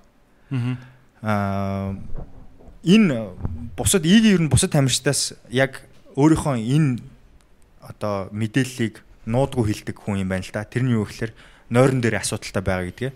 Тэгээ нойр хариуцсан мэрэгчлэлтэндээ уулзаад за би энэ супер багт байгаа юм чинь сайн болохгүй болохгүй нэ гэд юу авсан байгаа байхгүй. Терапи авсан байгаа байхгүй. Имчилгээ.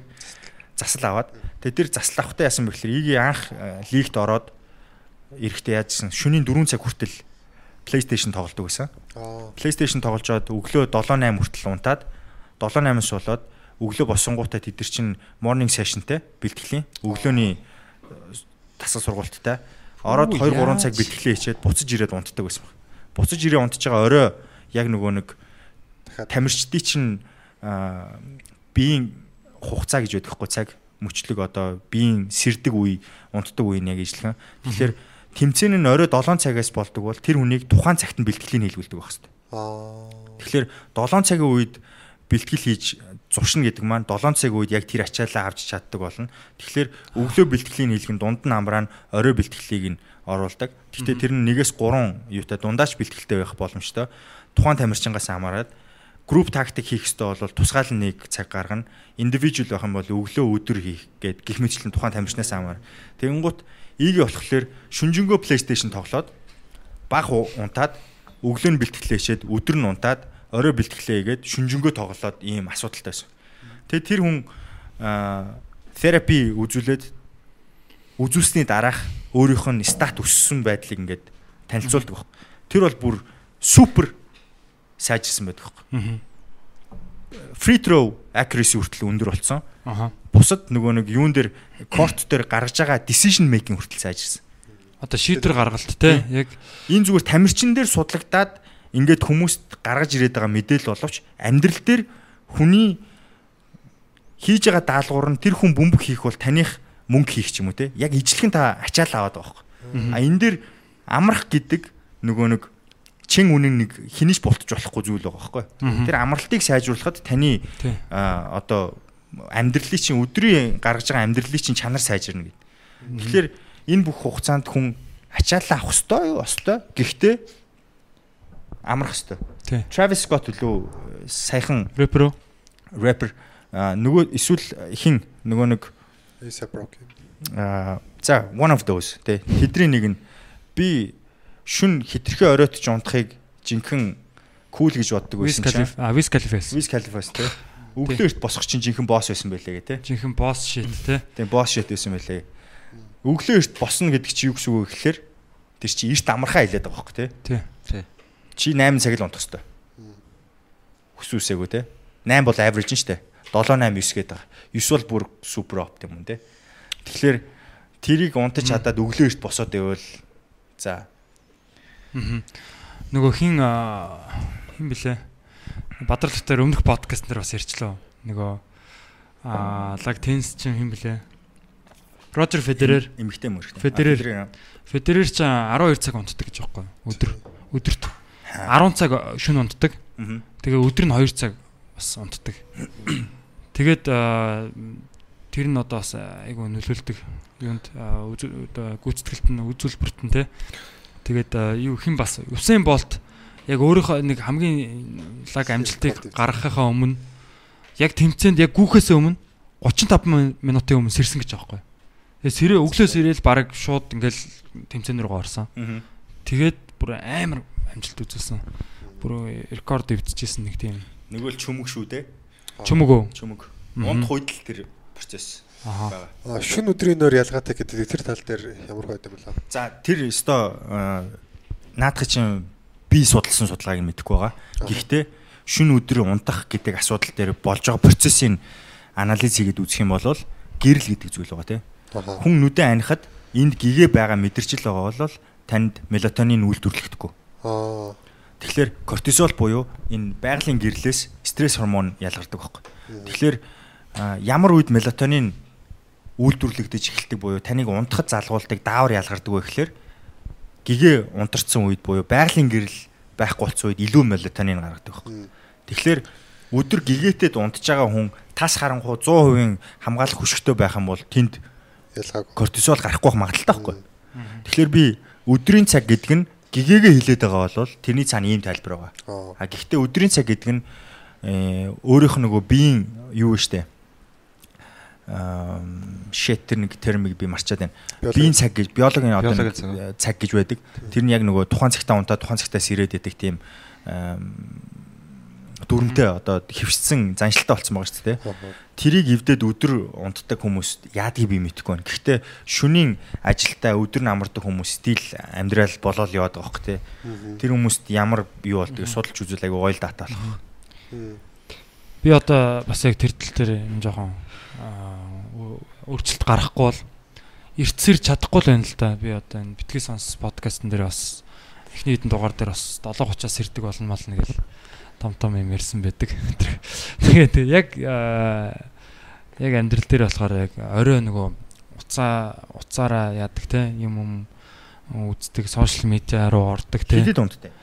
За нэг за 3 цаг 3 цаг хүртэл бол ер нь байчаад байгаа шүү.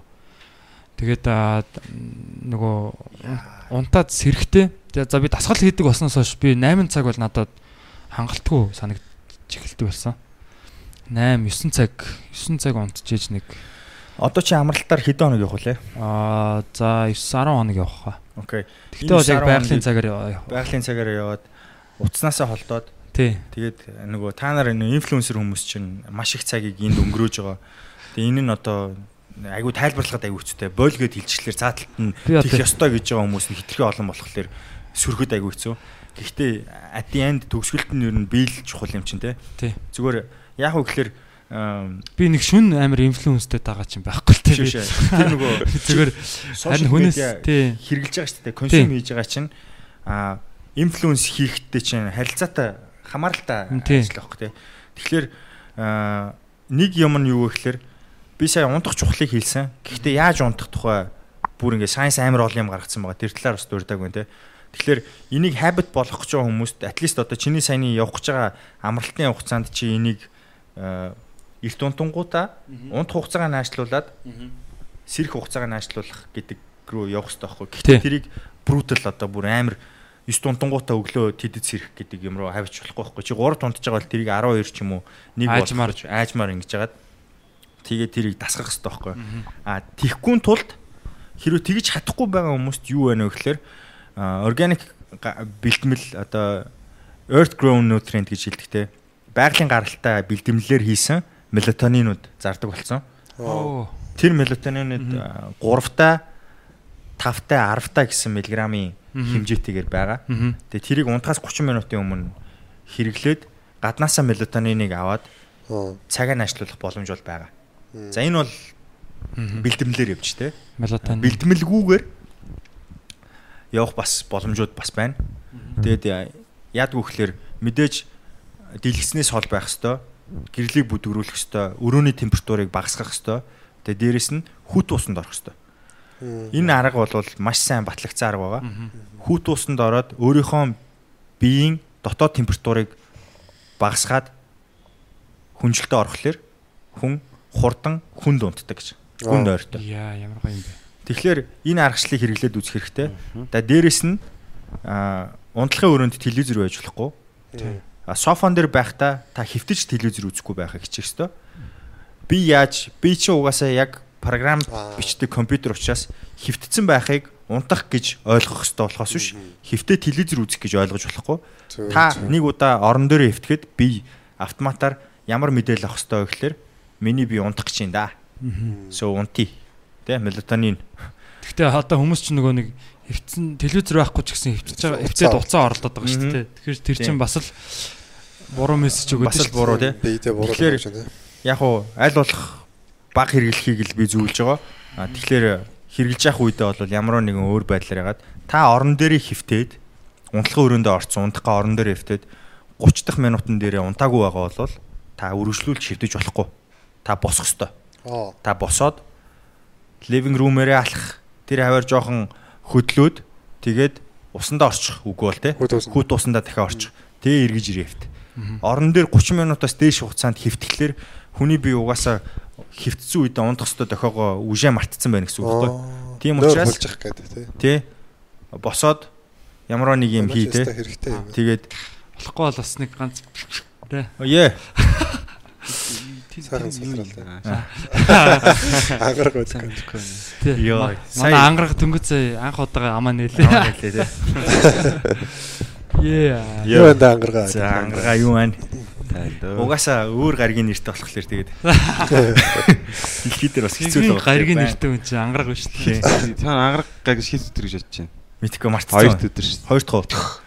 Яагаад чиний одоо гаргаар хөдөө аялал гарч болдгоо гэл одоо чи тайлбарлах хэрэгтэй болох юм дээ. Ангараг төрсөн. Гайхалтай тэгэл таас. Аа. Гомдмоор үдэ. Гомдмор. Гарч болдгоо өдөр хүүхэд гаргацсан байдаг тийм. Оо. Гэтэ хөдөө гарч болдгоо өдөр шүү дээ. Yeah. Тэгээд би түрүү нөгөө нэг бас подкаст өмнө чи уучлаарай. Аа түрүү нөгөө хасж байгаа хоолнууд ярьсан те. Тий. Тэг хүмүүс аа, яг аа, сая унтах тухай аа, сая сонслоо. Одоо энэ хоолны асуудал дээр нэг аа, монголчууд байдаг аа, түлхүү байдаг нэг асуудлыг бас чичлэе гэж бодлоо. За. Аа, халаасаа и- идэхгүй байхыг хичээх хэрэгтэй. Аа. Та орой хоолоо хийчээд үлдэгдлийн маргааш өглөө халаагаад иддэг шүү дээ те. За. Энийг аль болох аа, татгалзах хэрэгтэй. Мгм. Хоол хийх процесс төр юу болдгоо гэхээр таны хоолнд агуулгаж байгаа шимт хижээл чинь болох явцдаа өөрт байгаа эрдэс агуулмжаа алддаг. Та хийцэн хоол идэж байгаа шүү дээ. Маргааш өглөө халаах явцад юу болох вэ? Дахиад. А тэр хоол болцсон байдлаараа хонжогоо а хоноод хідэн цагийг өнгөрөөгөөд дахиад дараа нь та дахиад тэр хоолыг халааж байгаа шүү дээ. Халаа явцад өөрийнхөө буцалсан температур дээр баг ойрхон ирнэ. Эсвэл зарим нь давуулж очиж байгаа хэр их халаагаас хамаарч байгаа шүү дээ. Мгм. Тэгээд тэр хоолыг та идж байгаа. Тэр хоолыг идэхдээ та юу хүсч идсэн бэ гэхээр шимт хижээл нь бид нь ороосоо гэж ид- идж байгаа. Гэтэл танд зүгээр цадах гэдэг мэдрэмжийг өгж байгаа болохоос биш тэр дотор агуулгадж байгаа шимт хижээлийн хэмжээ супер багассан байна гэсэн үг байхгүй. Тэгэхээр та ходоодондоо өглөө босоод хэрэгтэй юм хийх ёстой болохоос биш шимт хижээл багтаа юм хийгээд өөрийгөө цадсан гэдэг мэдрэмжээр хуураад тэр өдрийн хамгийн чухал үеийг эхлүүлж болохгүй байхгүй. Тийм болохоор та орой хоолоо ихдээ магадгүй цадахгүй байж магадгүй. Гэхдээ баг хийгээд идчих. Тэ бити үлдээ. А үлдсэн байгаа хоолыг бити өглөө ид. Ер нь ер нь тэгээ идэхгүй юм ба шүү дээ. Одоо яг одоо хүмс Ер нь битгий ид. Миний миний зөвлөгөө бол юм те. Тэр яг хоолоо хэтрүүлэхгүй л хийх хэрэгтэй юм шүү Тийм оройн тийм. оройн те Тийм. зарим хүмүүс ингээд хийчээд үлдээгээд их хийчээ үлдээгээд маргааш өглөө нь халгаад идэх те. Бас би байна. За би нэг юм асуу. Аа одоо бэлтгэлтэй өдөр бэлтгэлгүй өдөр шааш хүмүүст. Тий. 7-ны 3 удаа 4 өдөр авчих хүмүүс дээ. Аха. Бэлтгэлтэй өд- өдөр нь өглөө юу өдөө гарах вэ? Бэлтгэлгүй өдөр нь өглөө юу өдөө гарах вэ? Жохоо зөрөөтөл байгаа бах тий. Бэлтгэлийн өмнө ба 9-с бэлтгэлтэй явдаг байж болно шүү дээ. Аа Араа нүртэл. сүрүү гэдэг юм байхгүй л те. Ер нь бол ходоод руу ямар нэгэн байдлаар хоол орсноос 2 цагийн дараа physical activity хийх ёстой. Бэлтгэл. Яагаад тэгэхээр орсон хоолыг боловсруулах хугацаа нь 2 цаг байгаа байхгүй юу? Тэр хугацаа амар зажиглагтаад доош ходоодонд ирээд хүчлэг шин- шингэнээр бутлагдаад цаашаага аа, нарийн гиз рүү шилжээд тэгээд тэнд нарийн гизэн дотор нөгөө бутлагдсан хоол маань ханандаа наалдаад тэр хэсгээс эхлээд цус руу шилжиж эхэлж байгаа байхгүй? Тэгээд тэр орцсон байгаа хоол чинь нөгөө өтгөн болоод болохоос өмнөх тэр хугацаа нь ойролцоогоор 2 цаг байгаа байхгүй. Тэрнээс доошо дээшээ э, ер нь 2 цаг сэтрэхгүй байх гэхдээ э, хувь хүний өөрийнх нь онцлогоос хамаарат Тэр хугацаанд болчихсон. юм те. А тэнд боловсруулах процесс явагдчих хооронд бэлтгэл сургалт хийх нь буруу. Ягаад Ягаад тэгэхээр тэнд угаасаа ачаал авж байгаа гэсэн үг байхгүй би чинь. Тий. Тэгэхээр дээрэс нь тэнд болж байгаа ямыг одоо хоол бутлаах энэ нөгөө шингээх энэ процессын үед нь биеийг аль болох ачааллуулахгүй байх ёстой. Тийм учраас аа, өглөөний цай болвол чухал. Гэхдээ өглөөний цаг бэлтгэлийн өмнө уух уу дараа нь уух уу гэдг нь тухайн хүнээсээ хамаарах ёстой. Бэлтгэлийн өмнө ходоодыг зүг шууд нойтон байлгach чаа бэлтгэл хийх нь бол буруу. Гэхдээ ямарваа нэг юм мэдээд ходоод хоосон биш нөгөө үлдэх тэр мэдрэмж хүнд төрснөөр тархинд юу хэлдэг вэ гэхээр excuse ургуулдаг байхгүй юу? аа шалтгаан гаргадаг. Тийм, шалтгаан гаргаад execution муудуулах те. Чи өлсөд байгаа юм чинь за жоохон баг хийчих гэх юм те. Одоо ингээд тиймэрхүү side effectтэй гэсэн. Тэгэхээр өглөөний цай бол чухал. Өглөөний цаг бэлтгэлийн өмнө заавал уух гэдэг бол банан ч юм уу эсвэл ямар нэгэн за уураг ууцсан ч болно те. Шингэн уураг. Үгүй бол одоо ер нь бол тухайн индивидуалээс хамаарна. Тэр хүнээс хамаарна. Өөрт нь юу ямар мэдрэмж таалагдж байна те. Дүүрэн байх эсвэл бол тэр мэдрэмж хамаагүй зүгээр шууд хийчдэг ч хүн байж болно те. Гэхдээ ходоод хоосон байхад ачаал авахд ер нь бол тийм процесс болж байгаа те. Энэ ходоодон дотор байгаа хүчлийн хэмжээ, шүлтийн хэмжээ хоёр тэнцвэртэй үед л ер нь бол айгүй гой орчин байгаад байгаа шүү дээ. Хүчил ихсээд байх тусам ханаа түлнэ. Хүчил ямар үед ихсгүй гэхээр одоо хоол их өссөн, өлссөн. Тэр өлсөх мэдрэмж чи угаасаа тэндээс л гарч байгаа юм чи хүчил ихсээд ирэнгууд өлснө. Тэгээ хүн идэхгүй байхлаар уурлан те. Тэр нэг а, angry hungry гэдэг хоёр үгийг нийлүүлсэн нэг ном гарцсан байгаа. Тэрийг бас уншаад үзээрэй. Тэр Angry. а, айгуу гоё эмгтээчүүдэд бас айгуу хэрэгтэй. Дааврын өөрчлөлтийн тухай ном байгаа. Тэгээ ер нь бол бас нөгөө эмгтээ сонсогч нар руугаа шаут аваад тий те. Нийт сард өдөг 4-7 хоногийн 3-т нь эмгтэн өөрчлөлтөө явдаг байхгүй юу? 4-7 хоногийн Тийм шүү дээ тий. дааврын өмнөх менструацийн өмнөх үе, менструацийн үе, менструацийн дараах үе гээд тэгээ үлдсэн 1-7 хоногт нь л чин үнэнчээр эмгтээ үний тэр дааврын өөрчлөлтгүй эмгтээ үнтэй амьдардаг байгаа байхгүй бид тэр. Яа, би чинь Бодоод үстэй 80 жилийн 20-д л амьдарч байгаа үстэй. 80 жил эмгтээ наслахад бид нар 80 жил хамт амьдарлаа гэж бодоход тэрний 20-д нь 80 л жил амьдрах. дааврын өөрчлөлтгүй. Япон эмгтээ. Аа тий, тий. Тэгэхээр би ер нь бол дөрөв өөр хүнтэй л амьдраад байгаа тий. Тийм. Гэхдээ яг нөгөө тухайн бас л индивидуал яаж дааврын өөрчлөлтийг даван гардггүй те яаж реакцлдгүй гэдэг нь хүн болгон харилцаа. Тий, Гэхдээ яг энэ нөгөө би энэ номыг уншуулахын тулд энэ сэдлийг өглөө те. Hungry гэдэг ном дээр ер нь бол а, иймэрхүү юм яригдчих байгаа. Гэхдээ айгу гоё out одоо updated сүүлийн үеийн информацтай тийм ном байгаа. Тэгэхээр эмгтэй хүмүүсийг нэг ингээд ийм сэтгэл санаа нь ингээд амархан өөрчлөгддөг. Тийм. Одоо зөөлнөр хэлэхэд бол. Тийм. гэж яриад байдаг чи ер нь бол тэр хүн бол байн эмгтэй хүн бол дөрөвний гуравт нь ингээд байнгын дааврын өөрчлөлттэй л явж идэг байх нь Тийм шүү тэр дээ. сарын 4-7 хоногийн 3-т нь энгийн бус мэдрэмжүүдтэй бид нь болж байгаа юм өөрчлөлтүүдтэй яваад байгаа хөх тэр хүн. Тэгэл өөр Тэгээ мэдрэгтэй. плюс дээрэс нь нэмэх нь гэр бүлтэй хүүхэдтэй бол те хүүхэд гэж нэг асуудал байна, нөхөр гэж асуудал байна те. Энэ хоёр чи хоёр индивидуал шал өөр характертай олон төрлийн асуудалтай тэр эмэгтэй хүнтэй дийл хийж байгаа шүү дээ. Аа. Тэгээд дээрээс нь ажил нь Аа. амьдрын тэгээ хутаанаас зүхтэн Йоо.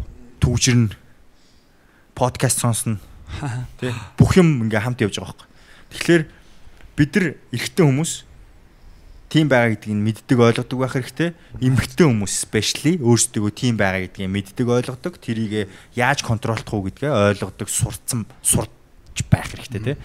Аль аль талаасаа ер нь бол Тий.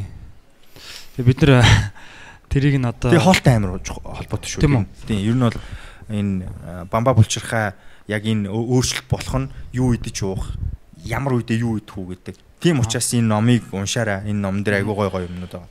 Хоёр нь хоолны тухай мэдээлэлүүд байгаа гэсэн үг. Номон дээр нь. Бага бага. За тэгтээ яг тэр номыг одоо унших боломжгүй байгаа хүмүүст яг хоолнуудын яг одоо хүмүүсийн одоо тий ойрын гарын гарын доороос одоо гарын гар доорх материал гэдэг лөө одоо зүгээр гараа дэлгүүрээс авах боломжтой тий. Тэр одоо хоолны орцуудаас ямар одоо нарийн ногоо ч юм уу тий. Ямар хоолны орцууд нь илүү одоо хүний биед хэрэгтэй байна.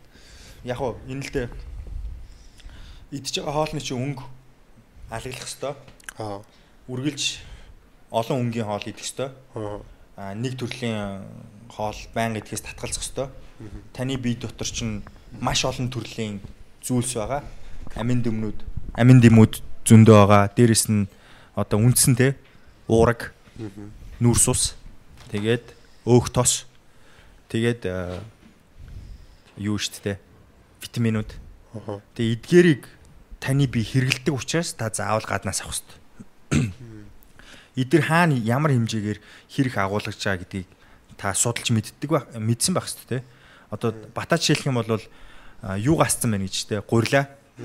Тэгээд гурил сахар асцсан, тэгээ алкогол алкогол за яг архиа тусна үлдээ те. А яг хүнсний төрлүүдээс одоо гурилыг гасцсан байна те. Гурил яг уу гэхээр а одоо нүүрс ус хүнийг таргалуулдаг байхan л дээ те. Гэхдээ батагийн хувьд нүүрс ус хасах нь батагийн солиушн мөн үү гэвэл бас мэдгүй те. Миний хувьд бол Киро киро дайет гэд байгаа Тий. шүү те. Миний Тэрэн дээр тий жоохон гүзээ урах гадсан л та. Кето. кето Тий. Киро. Аа. It's called keto man. киро man. Тэгээ миний хувьд жижигхэн гүзээ урах гадсан л та. Тэр ер нь бол яг нүдэн дээр бүр багасж байгаа. Аха. Тийм би тэгэхээр гүзээг хасахын тулд а чи сахараа багас багасгаад одоо ер нь хэрэглээдсэн юунуудаа л бодож үзэл тэгэл бас л мэрэгжлийн зөвлөгөө хэрэгтэй л дээ. Яг хар ухаанаар л нэг юм юм хийгээд яваад байгаа бас жоохон буруу бах. Аа. тийм за одоо нэг юм юм байна. Хоол чухал те. Хоол чухал. А гэхдээ яг нөгөө нэг хэр удаан хугацаанд би юуг асах уу те. Тухайн хүнсний зүйлээ асах уу. А ямарыг нь асах уу гэдэг зүйл чинь нөгөө бэлтгэлийн төлөвлөгөөтэй чи уялдаатай байх хэрэгтэй байхгүй юу? Би ямар үед high intensity workout хийж хагаад а ямар үед explosive одоо тесрэлтийн хүчний дасгал хийгээд тэгээ ямар үед нь амарх уу тэр үедээ юу идэх үү гэдг нь ингээд хамааралтай яваад байгаа байхгүй. Тэр үед нь нийжлэгэн хоол нь ингээд харилцаа адилгүй яваад байгаа. Тийм учраас- Зүү хоолтонд юу орж ийн гэхэлэр би гурилаас гурил буруу хоол гэж хэлэхгүй. Гурил идэх ёстой бол идэж болно. А элсэн чихрээд тултал нь хас гэж хэлж болохгүй. Глюкоз хүний биед амар хэрэгтэй. Глюкоз орчин тарих ажиллаж байгаа тий. Тэгэхээр глюкозыг бүгднийг насаад нөгөө тэр процессын нэр э, кетозис. Кетоsis. Тэнгуут тэнд яаж юм гэхэлэр өөхнөөс глюкозтай адилхан хэрэглэгддэг энерги гаргаж авдаг процесс руу залгаад байгаа. Гурил нүрс ус асангуудаа Аа. огт нүрс ус хэрэглэхгүй болонгуудаа тэнд fatty acid хэрэглээд ийм fatty acid гэж одоо Өөхний хүчлэг гэх юм уу? Өөхний хүчлэл юм уу те Тиймэрхүү fatty acid хэрэглэнгуудаа аа, Тэр одоо өөхнөөс гарах уу? Шатаах замаар тэр дотроос энерги гаргаж ирээд глюкозноос авдаг байсан энерги орлуулж хэрэглээд тэгээд хүн булчингаа хэрэглэхгүйгээр өөхөө ашиглаж тураад байна гэсэн үг байна. Аа. Тэр нь.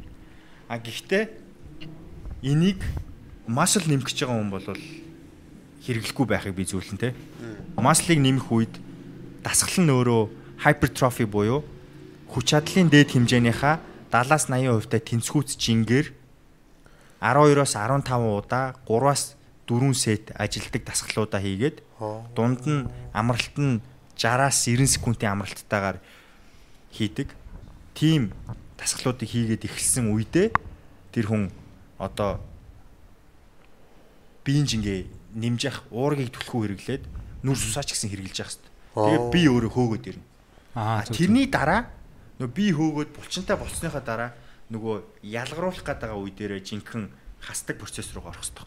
А хастаг процесс руу орохдоо нөгөө бэлтгэлийнх нь горим нь хүч чадлын дээд хэмжээний 50% та тэнцвүүц жингээр 20-с 25 удаа оролт нь 4-с 5 удаагийн оролттойгоор дундынх амралт нь 30-аас 60 секундын амралт үгүй бол 30-аас доош амралттай одоо маш бага хэмжээний амралттайгаар их хугацааны ажлыг ийм зүрхний цохилт нь нэг 140-оос 150 дээрх хэмжээнд цохилдог байгаар тасгал сургалтыг хийх хэрэгтэй. Тэр үед хүн яах вэ гэхээр fat burning процесстэй бол. Өөх дээ. Тэгээд өөх шатах процесс руугаа орно. Тэгээд хүний бие дотор байдаг нэг юм тогтолцоо байгаа. Тэр нь юу вэ гэхээр хүн тгээс 8 секунд тгээс 8 тгээс 15 секунд орчимд хүн креатин фосфат гэдэг зүйлээс ерөнхий энерги гаргаж авдаг.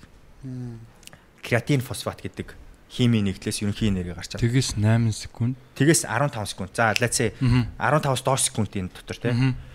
Усайн болт 100-д хэдэн секунд гүлээ? 987 юу лээ. Тэр хавцаа. 38 лөө. 900 900 л гүдэг тий. Sam Bolt record 9 958. За 958 секундэд усайн болт гүөхтэй юунаас энерги авсан бэ гэхээр креатин фосфатнаас авсан гэсэн үг байхгүй. Тэр тэр хүн энд энд юу хэрэг уурах чирглээгүй, нүүрс ус чирглээгүй, өөх чирглээгүй гэсэн үг. Яг энэ хугацаанд те би гараа сая нэг 5 5 6 секундын дотор ингээ гараа хөдлөхөд миний мөрний булчин, бугуун булчин тэгээд энэ ар трапециод энэ энэ артлын мөрний булчин ингээ ажиллаа штэ тий. Тэгэнгუთ дельтоид трапеци. Тэгээ энэ хоёр булчин ингээ түлхүү ажиллаж байгаа хгүй энэ. Яг энэ булчин хөдлөх үед би креатин фосфат гэдэг зүйлээс энерги гаргаж авч байгаа гэсэн үг. Энерги буюу ATP-г гаргаж авч байгаа хгүй. Тэгэнгუთ энэ 15 секундээс хойшлоод ирэхлээр аа за би буруу санаагүй бол 15 секундээс нэг 30 секунд хүртэл нүүрс ус. Аа. Тэгээд нүүрс уснасаа 30 секундээс дээшигээ нэг а, 2 минут ч юм уу те уураг 2 минутын дотор уурга хэрэглэнэ. Тэгж жагаад уучлаарай. Уураг нүүрс ус хоёрыг хамтд нь 30 минут хүртэлх хугацаанд хэрэглэн заяа. Аа.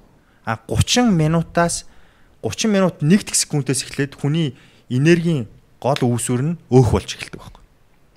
Хүн дасгал сургалт хийгээд тогтмол хугацаагаар хийгээд 30 минут 31 дэх минутан дээр та таны илэгчийн юунаасаа энерги аваад байна гэхэлэр өөхийг буталж танд шаардлагатай энергийг дамжуулж гинэ гэсэн үг. Тэгэхээр та 30-аас доторх минутанд ажил хийгээд өөх burnout хийх өөхөө шатааж чадахгүй байна гэдэг байгаа бол наадах чинь ерөнхийдөө бол процесс нь тийм. А гэхдээ хүмүүс ингэдэг.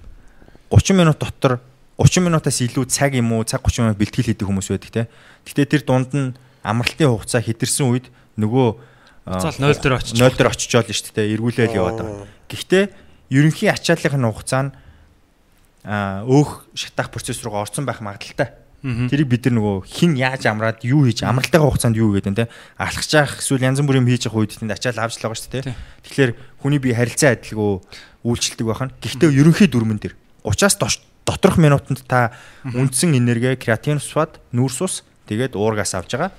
А тэгээ энэ бүх процессын дунд аминд юм явж л байгаа бүх юм дээр Тэгэхээр өөхөө хасаа гэх юм бол хүн аа одоо 30-аас илүү хугацаагаар дасгал нэг удаа хийхдээ бол хийх нь ш тэ. Тий. Дасгал одоо юу гэж кардио гэж болж байна тэ. кардио. А нөгөө Дугуй дугуй ундаг ч юм уу одоо юу та нар нөгөө нэг бидний амьдрал дээр айгүй их хэрэглээд аэробик аэробикээр хичээлдэг хүмүүс гээл тэгээд байдаг шүү дээ. Нөгөө ингээл Тий, тий. Тий. тэр чинь аэробик гэдэг нь юу гэж байгаа? Аэробия буюу аир гэдэг одоо энэ нөгөө агаар биш үү? Тий. Тэр оксиженийг хилээд байгаа байхгүй. Анаэробик гэх юм бол агааргүй оксижен гүйгээр хүчил хүчил хүч ATP боловсруулах арга хэлээд байгаа байхгүй. Тэнгуут аэробик нь яадаг вэ гэхээр урт хугацаанд зогсолтгүйгээр хөдөлгөөний туршид үндсэн нөгөө нэг энерги их үүсвэр нь оксиженээс авдаг болчдөг байхгүй хүн заалгаад. Тэгвэл маратонд гүйж байгаа хүмүүс чи яадаг вэ гэхээр тэр хугацаагаа даваа 2 цаг маг гүйхлэр чи яадаг вэ гэхээр орж ирж байгаа агаараас хүчил төрөгчөөс ATP авдаг процесс руугаа залгачдаг байхгүй. Тэр дотор бусд нь явна л да. Гэхдээ ихэвчлэн туранхаа хүмүүс байгааз өөхгүй.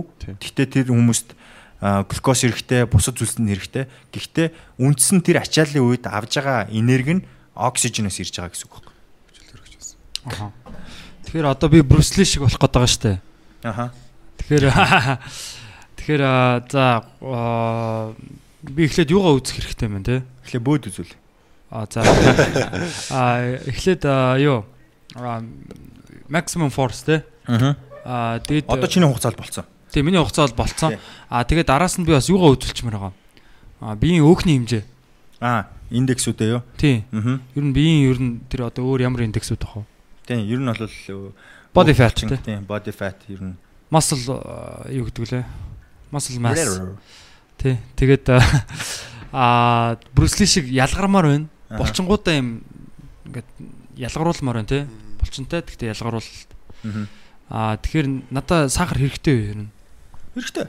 Тийм үү? Би тэгэхээр яг бүр бүр сахар болтго нь бол жоохон буруу юу тий. Жохон тэнцвэртэй байх хэрэгтэй Хугацаа, хугацаа. Чи аа сайн хэлж штэ тэ. Брюсли шиг болох хугацаа хүртлээ чи сахарыг хасаж болно. Гэхдээ элсэн чихрийг маш олон юмнаас авч жимсэн дотор хүртэл янз бүрээрээ байж байгаа тий. Чи яг Сүүнд бас байдаг гэж байгаа. Тийм одоо нөгөө яг элсэн чихрийг хасчаад кола сода эдрийг хасангуудаа цагаараа жимс идээд байдаг. Мэдхгүй нөө аль жимс нь хэрэгдэх хэмжээний сахар байгаа мэдхгүй сүү хэрэглээд байдаг. Одоо йогурт ч юм уу те янз бүрийн whatever. Тэгэхээр тэрийг мэдхгүй байгаа үедээ хүн консюм хийж л байгаа байхгүй. Гэхдээ тэр сахарыг хасъя гэж байгаа үе чинь чи эхлээд Брюсли шиг ялгаралтай харагдуулахыг хүсэж байгаа дотор байгаа muscle tone буюу энэ булчингийнхаа массыг хэр том хэмжээнд авааччаад дараа нь ялгаруулах вэ гэдгийг л би чамаас сууж байгаа байхгүй. Аа зөв зөв. Тэгэхээр чи Тэгэхээр би- тэгэхээр muscular байх хэрэгтэй тийм байхгүй эхлээд булчингаа ихсгээд Булчин ихсэхийн тулд hypertrophy одоо аргачлалаар бэлтгэл хийх ёстой. hypertrophy. Тийм. За hypertrophy гэдэг нь болохоор юу лээ? Аа, hypertrophy гэдэг нь манай нөө нэг миний үздэг видеоос тэгж ярьд юм шүү нэрэ. Hypertrophy muscular гэж байна тийм. Мм. Одоо Hypertrophiized аа наа чи өөр хамтлагийн цомог гинэ. Мм. Аа hypertrophy чинь яа, булчингаа яа нэг лээ. Томруулах процесс. А томруулах. Тэгэхээр би эхлээд энэ 90 хоногтой бол 90 хоногийнхаа за хэдэн хоногт нь булчингаа томруулах юм те. Тэгээ хэдэн хоногт бол сүүлийн сарыг чи hypertrophy-ээр бол оруулсан дээр авах гэж бодож байна. а одоо бол би яг юун дээр Тестээ зүгээр. үзээд аа эхний mobility-га сараа хийчихэнгуудаа дараагийн сард нь resistance одоо төвчээр сайжруулдаг юу вэ гэдэг. Төвчээр сайжрахлаар хүний хүч дагаад сайжрах хэрэгтэй байхгүй. Ачаал дах чадвар чи ихсээд байна гэсэн. Тэрний дараа hypertrophy хийхлээр чиний нөгөө нэг хүч чадлын чин дэд хэмжээний 70-аас 80 кг, магадгүй 85 кг-ыг чи аа 3-аас 4 сет асуудалгүй хийдэг болсон байх хэрэгтэй байхгүй. Тэр лүү залгахын тулд чи шууд hypertrophy руу орж болохгүй. Тэрний өмнөх үе буюу 50 50-аас 60 60-аас 65 кг-тай тэнцвүүц хэмжээгээр олон рэпер олон сетээр хийдэг болсон байх хэрэгтэй байхгүй.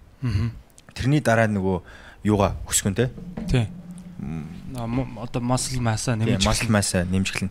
Тэгэхээр хүч чадлын дээд хэмжээгээ үзэнгуудаа шууд 75-аас 80 80-тай хэмжээгээр явуулахгүй байхыг би хүсэж байгаа байхгүй. Яагаад тэгэхээр чиний магадгүй muscle 50. булчин чинь бэлэн байж магадгүй те. Гэхдээ чиний үе мөч тэрний Аа. залгаас идүүд бэлэн биш байгаа байхгүй те. Тэрийг сайжруулах гад mobility илгүүлээд те. Тэрийг сайжруулах гад 50% та тэнцвүүцээр олон удаа илгүүлээд байгаа байхгүй. Тэгэхээр та нарын зорилго чинь амьдралын туршид би гоё байлгах зорилго байгаа учраас энийг айгүй гоё шантрахгүйгээр яаралгүйгээр нөгөө хүн чинь ингээд хүлээж ядаад байдаг шүү дээ. Бүр гоё болох гээд ингээд тихгүүгээр ингээд явах хэрэгтэй. Та Тий. тамирчин биш дээ та Токиогийн олимпиад бэлдэж байгаа тамирчин байсан бол хугацаатай яарахгүй бол болохгүй те. Гэхдээ Брюсли шиг чи 50 таа байхдаа Брюсли шиг баймаар байгаа шүү дээ. Тийм шүү дээ. Стил тхийн тулд энийг ингээ гой процессын удаанаар ингэж явуулах хэрэгтэй байхгүй. А түүнээс биш би э, эх жилийн юу Брюсли шиг байснаа өөдчүүл яах юм. Маш олон хүмүүс таслаас өөддөг байхгүй.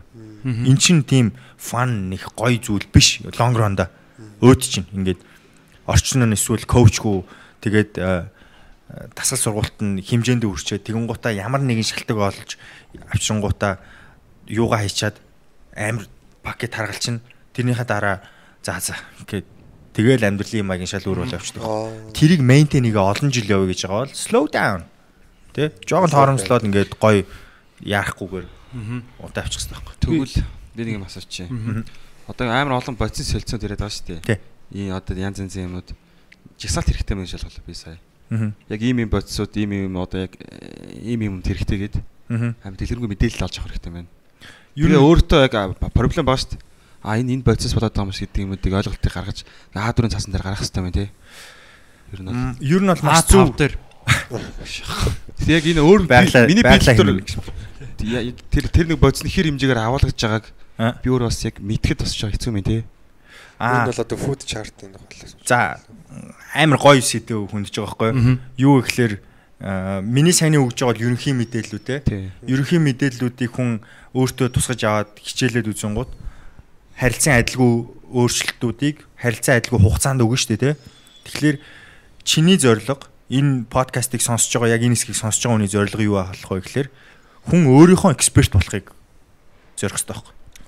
Өөрөө өөрийгөө сайн мэддэг сурах байх. тий судалдаг, мэддэг судлах мэддэг тийм би юунд яаж реакцлаад байна гэдгийг мэддэг байх хэрэгтэй би ямар хоол идэхлээр ямар жимс ямар юм идэж уухлаар яагаад байна гэдэг. Цусны ерөнхий шинжилгээ өгөх өгөхөд өгж үзэх хэрэгтэй. Дааврын өөрчлөлтүүдэд үзэх хэрэгтэй тий миний цуснд хэр их хэмжээний төмөр агуулгын амин дэмүүд ямар байна те витаминууд ямар байна би угаасаа D-ийн дутагдaltaй байгаа D-гээ уухта кальцийн хэмжээ хэр байна. Гэх мэтчлэн хамаг юмаа мэддэг байх хэрэгтэй те. Нэг удаа тест өгнө. Окей. тэгээ орхичдаг хүмүүс. No юмаа тестээ үзчихэд бэлтгэлээ хийгээд уух юмаа уучаад дараа нь тестээ өгөөд ямар өөрчлөлт гарсан байна гэдгээ дараа нь шалгах хэрэгтэй байхгүй. Тэгжиж сая чиний ихний хийсэн тест одоо биллээ болж байгаа байхгүй тий. Тэгэхгүй нэг тестээр бүх юмаа шийдэж болохгүй. Тэгээ дээрэс нь дараад нь ямар ямар одоо им бэлтгэл уураг амин дэм хэрэгэлсэн хаанхын ямар нэртэй юм хэрэгэлсэн би одоо энэ commercial зарагж байгаа бүх амин дэм уургуудыг яг хуу хими аргаар боловсруулж байгаа учраас би бүгднийг сайн эсвэл муу гэж хэлж мэдэхгүй. Гэхдээ мэдээж лабораториор шалгагдсан энэ төрөйгээл олон юм ярих бах те. Гэхдээ одоо хүн юу гэж олж мэдчихэд байгаа вэ гэхээр шинжлэх ухаан яаж олж мэдчихэд байгаа вэ гэхээр raw буюу одоо яг нөгөө байгалийнх нь байгаагаар нь түүхийгээр нь олж идэж хэрэглэх ёстой гэдэг байна. Тэр нь юу вэ гэхээр уураг идэх гэж байгаа бол яг байгалийн аргаар уураг юунд агуулгаж чинь тэрийг нь боловсруулад ид. Түүнээс биш уургийг хими аргаар өндөрнөөс ч юм уу гаргаж ирсэн байгаа ямиг аваад уугаад байв биш те. Тэр хүмүүс чинь ууж идээд хэрэглээд байгаа хүмүүс чинь тодорхой хугацаанд амжилт үзүүлэх ёстой тамирчин. But та тамирчин хүн мөн үү? Үгүй та бол амьдралынхаа чанарыг сайжруулах гэж байгаа жирийн иргэн учраас та яаралгүйгээр тодорхой хоолуудаа яг өөртөө тохируулаад хийгээд идээд байх хэрэгтэй. Тэгэхээр амин дэмүүдийг ч гэсэн заавал витаминыг комплексээр нь худалдаж аваад тэ уугаад авахгүйгээр витамин агуулсан зүйлсээ авч идэх ёстой. Та эрүүл мэндэд мөнгөө зарцуулж иж дараа нь Эмэнд мөнгө зарцуулахгүй юм шиг. эмэнд мөнгөө зарцуулахгүй. Тэгээд эрүүл байгаад дээрээс нь та аз жаргалтай байна. Аа харин та аз жаргалгүй баахан ажиллаж явж байгаа өвдснийхаа дараа олсон мөнгөө эмэндээ имчилгээндээ зарцуулаад дараа нь дахиад fucked up байна. Дахиад нөгөө зарцуулсан мөнгөө олохын төлөөгээд энэ гачин сайкл руу орчих واخгүй. Тэгэхээр ер нь бол эрүүл мэндэд инвест хий. Судал, сур тэгээд raw-гоор нь хамгийн моолж ид. Одоо нөгөө өндөг бол ерөөсө хамгийн хийхэд хурдан бөгөөд айгүй уураг сайтай. Одоо хоол хүнсний нэг байгаа шүү дээ. Тэгээ саяхан нэг ийм яриа сонслоо. Тэр өндгийн нэг шарыг нь түлчих юм бол тэр нуурныхаа чанарыг алдчихад гэдэг. Тэр тал дээр үн нөө Болох уу? одоо яг өндгийг одоо иддэг шүү дээ шарыг нь. А тэгж идвэл одоо ер нь бол хий өндөө байж байгаа гэж байгаа. А тэгээд өндөгний шар нь одоо түлэгдэд шүү дээ. тий. Яаж? Түр болно гэж юу? Хатуураад Биш ээ түлэгдэд нөө плетхэн дэр. Шарах юм уу өндгөө? Тэр яг төлөхгүй байгаа. Чам Түлэгдэх чамсан Чи нүдэл шарах гэж байгаа юм Тэгээ нүдэл шараад тэгээ нөгөө шар нь бүр ингээд түлэгдэд байхгүй болж байгаа шүү дээ. Тий. Яг тийм үедээ уург нь байхгүй болдог гэдэг нь үнэн. төлөвдөд байхгүй. Яг уу. Өндгөн дотор нэг 300-аас харлаа доо. шарын дотор нь шар дотор нь уураг байхгүй сте. биш шүү дээ. энэ харта түүхэн өндөг үү штэ. За Түүхэн өндөг дотор нэг 300-аас 500 г уураг байдаг гэж би сонсч ирсэн. за Би хэмжиж үзээгүй. Гэтэ одоо манай өндөгч нь яг зөв харж чадахгүй. Одоо манай өндөгч нь яаж болоод байгаа вэ? Дахиа үйлдвэрлэлийн аргаар дахиад тийжээж байгаа өндөг боловсруулад байгаа шүү дээ. Дахиа юу үдээд хэдийн хугацаанд хэдэн өндө гаргаад байгааг бид нар мэдэхгүй байгаа шүү дээ. Өндгийг зур уурагтай гэж идээд байгаа болохоос биш. Тэгэхээр цаг сайхан байх үеийн өндөг бол 500 г махта тэнцдэг гэж ярьдаг байсан байхгүй юу? What? Тэгэхээр одоо э, юуны өндөг Ингэж шүү бүр э, in large egg that contains м а энэ дэр бүр 7 г гэсэн байх юм. Аа нөө нөө нөө. За дундаж э, өндөг бол 44 г байдаг. 5.7 г уураг агуулдаг. Аа том өндөг за 50 г-ийн өндөг 6.5 г юу тэ аа уураг агуулдаг гэж юу юм болов? Боловсруулсны дараах юм болов? Түүхийгэр юм болов? Raw egg гэдэг raw egg окей. тий. Яа их сургууль манай биологийн багш бол тэгжсэн юм а яг тэр дотор байгаа уураг гэдэг юм чинь зүгээр ингээд тэр чинь байж байгаа боловч манай нэг оюутан асуусан байхгүй шарж идвэл одоо уураг нь илүү байх уу чанж идвэл уураг нь байх уу гэдэг. Тэр чинь багш болохоор яг чансан ч бай шарсан ч адилхан байж гин гэд хэлчихсэн. Тэгээ би тийм бахтайгаа бодсон би биологийн багш учраас тэгсэн чинь саяхан бас яг нэг тиймэрхүү талын юм үзэж хагаад хэрвээ өндөгний шарыг нь түлчих юм бол тэр уураг нь багасчдаг гэсэн юм уушсан байхгүй. Тэгээ тэрийг л тодруулж байгаа юм л да. Нүүдэл шарсны дараа өндөг угаасаа тэнд шар нь үлддэг шүү дээ. Шар дотор угаасаа илүү агуулмж нь байгаа. Ямар ч хоолыг болгох үед диснаturализац гэдэг тийм процесс явагддаг. Тэр нь байгальд ирэх өөрийнхөө амьд имийг нөгөө алдаж доошоо редюс хийж байгаа шүү дээ. Тэгэхээр тэрийг яагаад стейкийг шарахтаа голын төвхийг үлдээд. тийм түүхий үлдээж идээд байна гэхэлэр амт нь өөрт амтагдахад гой шарчж байгаа бол тэрийг бүтэн болохгүйгээр идэх нь өөрт өгөөж илүү байхгүй. Илгийг ч гэсэн нэг тий ер нь хоёр талын зүгээр тийм жоохон борлуулаад иддэг. тэнгуут эн чинь same applies to бүх юм байхгүй юу? Ер нь бол өндгөн байна уу юу вэ те? Тийм ээ. Болгохгүйгээр түүхийгээр нь итгэл амар чухал. А гэхдээ За за юу ч харагдахгүй. цагаан А юу ч гэсэн юу а том түүхийн өндөг одоо 50 г-ийн өндөг дотор а 72 а, грамм юу юу нэ? А sorry. А 6 г юу? Уураг байдаг. 5 г а тос одоо fat Өөх. өөх байдаг те. Витамин А витамин B2 витамин B5 гэл. Янз бүрийн юмнууд байдیں۔ Селениум, фосфорус, фолат гэдэг юмнууд байд юм байна. Тэс өндөгний дотор нь яга хаяад идэв юмс. Харин тэгээд э, тамирчид болвол тэгдэж штэ зөвхөн цагааны нийдэд болцсон чанцсан өндөгний дотор талын шарын үлдээд иддэг. Тэр дотор а, саяны хэлсэн fat буюу одоо а, өөх тос агуулсан хэсэг нь байна гэж үздэг байна. Би нэг юм а, асууч. Энэ амар сонирхолтой юм магадгүй зөө. Яг гурван хоол зөө яг төгөөмөлд миний хувьд санагдаж байгаа байхгүй. Тэг ялгааг нь бас яг би мэдэхгүй байгаа байхгүй. Цөв, бодотой ураг, бацд ураг. Бад бацд ураг. За. Яг хуурай гурван хоол. Амар өөр гурван хоол те. Ер нь. Сүүн, будата ураг, бацд ураг. байцд ураг. Окей. Энэ гурав яг юу гэж? Одоо ингээд орцын хувьд өөрөөр амар онцлогтой юм санагдаад байгаа. Гурван өөр асуулт нь юу юм? Тийм л дээ. нэг тайлбарлаад өгөөч. Яг гурилч бол ингээд бүр амар нүүр сустай шүү дээ. Бүр ингээд тархалуулах юм. юугаараа ялгаатай ингэж Тэгээ яг асуулт. а- агуулмж нь Гэхдээ тэр чинь яг хийж байгаа хүн хүнээс хамаараад өөр өөр хийж байгаа шүү. Нэг бод нэг хүн цовыг байцаа дээж ялаа гэхэд тэр хүн байцаа дээхгүй. Цог Тэр нөө байцаатай байцаа. Чи байцаа туурга гэж тусна хэлж байгаа шүү Тий. дээ. Байцаа туурган дотор нүүрс ус байхгүй бас. Байцаа чи Байхгүй, тий. өөрөө Даа баг ихэнх нь уураг уу юу вэ? үгүй үгүй. Байцаа бол өстой юу агуулсан мэдгүй. Гэхдээ нүүрс ус байхгүй баг. Тийм баг. Тийм. Одоо Монгол байцаа шүү дээ. Тий. Байцаа. Тэгэд яа, юу эдгээр ямар ялгаатай гэж юу? Тийм би одоо алийн төл зөөрөж бодож байгаа. Одоо бододоо уураг бол мэдээж цөөнгөг бодвол арай юу ах бах те. Арай эвтэйхэн санаж авах надад бол арай нэг бас жин мингээ ботход бол жоохоо ингээд бас баримаар шүү. Аа. Бас ингээд тэлчмээргүй шууд ингээд цөв идэх юм бол бас жоохоо эвгүй шүү те. Бодоод уураг нь арай эвтэйх юм уу те. Байцаа баян байцаа уураг идвэл бас надад яг ямар хэрэгтэй юу юм давуу талтай гэж бодоод байгаа. Яг миний хувьд бол нүүрс усаа чи хасаад яг түрүүний ярьжсэн кирол руу оруулъя гэж байгаа бол цөөн будаатай ургыг нь идэхгүйгээр аа, байцаатай ургыг нь идэх юм бол арай илүү бах. Байцаа ч угаасаа хурдан болдог. Аа. Антиоксиданттай гэж байна.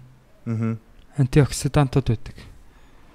Колин, бета каротин, лютеин, зиаксантин, флавоноид, кемфрол одоо мэдхгүй мэдхгүй юм байна.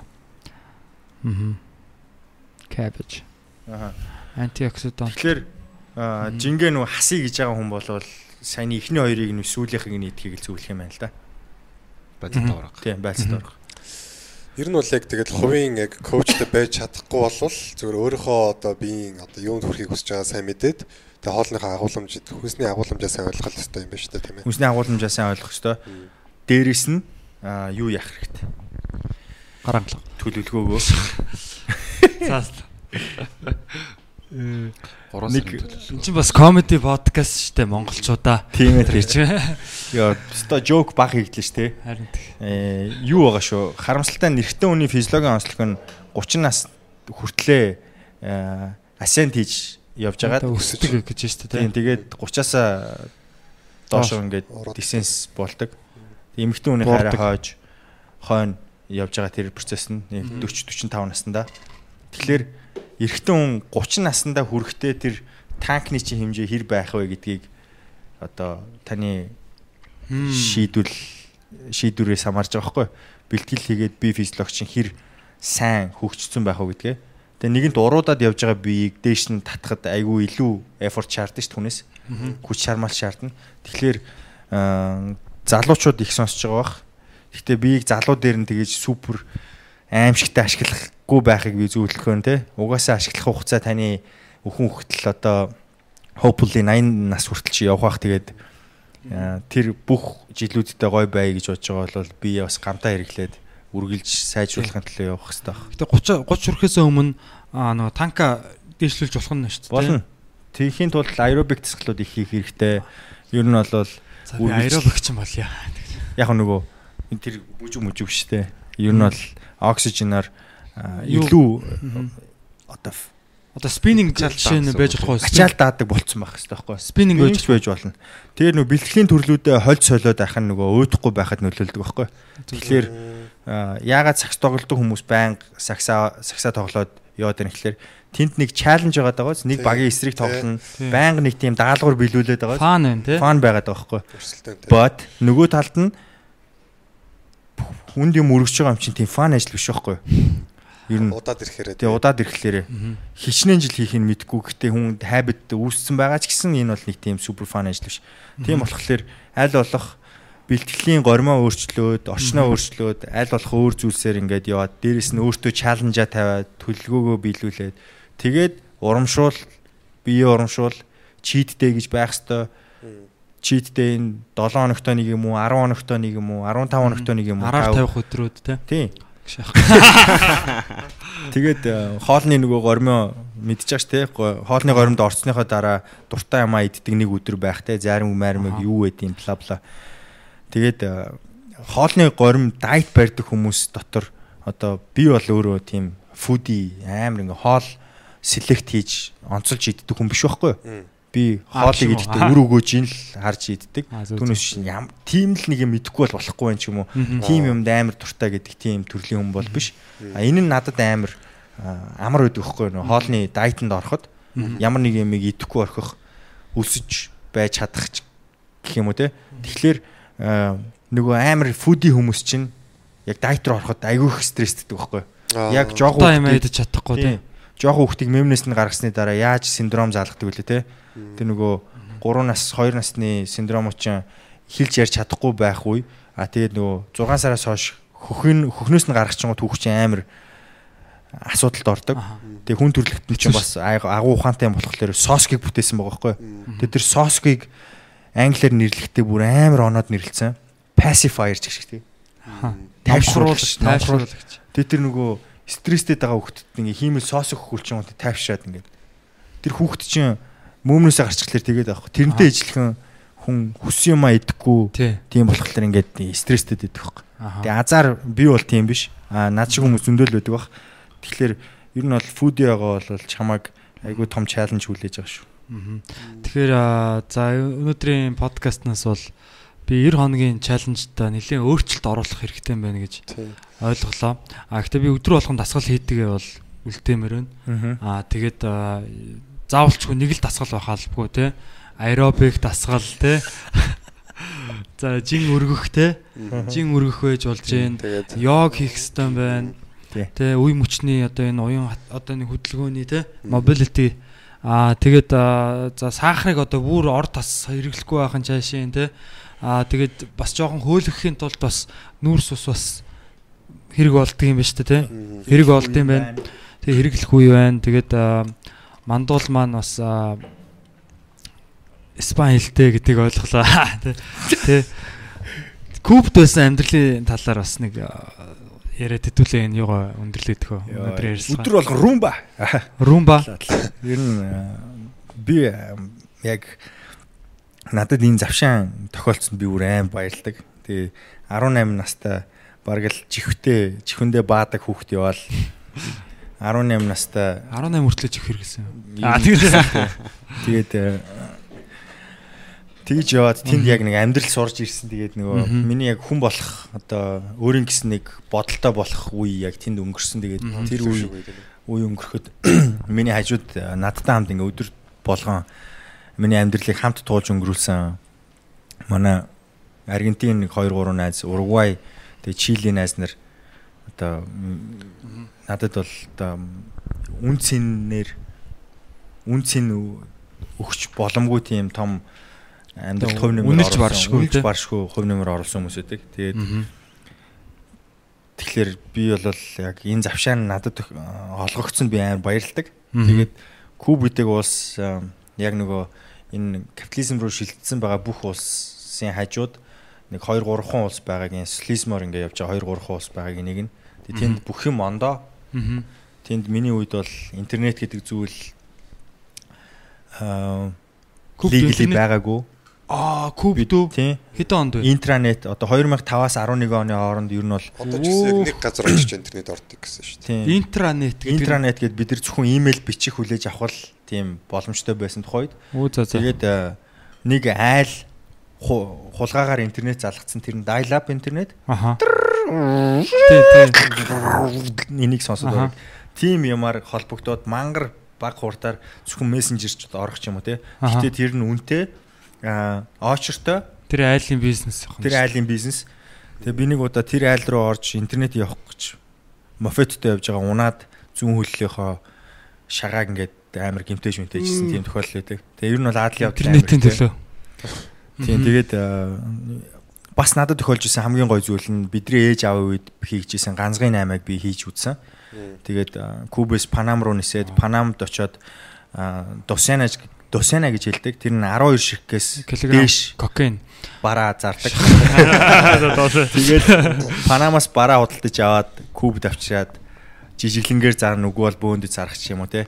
Тиймэрхүү 8 хүртэл хийж үзсэн. Тэгээ ганцгын 8 Панамчин бол одоо капиталист одоо жинхэнэ одоо тий одоо канабин Кана- панамын сувг гэл тий Тийм, Панамын сувгч нь Азаас болон Европоос ирж байгаа бараа бүтээгдэхүүн контейнерууд ирээд Панамын сувг дээр нэг нээгдээд урагшаа хоошоо газраар дистрибьют хийгдэх нь хийгдээд үгүй бол цаашаа дамжаад логистик нь үргэлжлэн явдаг тийм хэсэг. Тэгээ тэнд ингээд tax free zone байдаг. Татваргүй бүстэй. Тэр татваргүй бүсээс бараа худалдаж аваад тэгээ тэрийг куб руу ороод оруулаад зардаг тийм.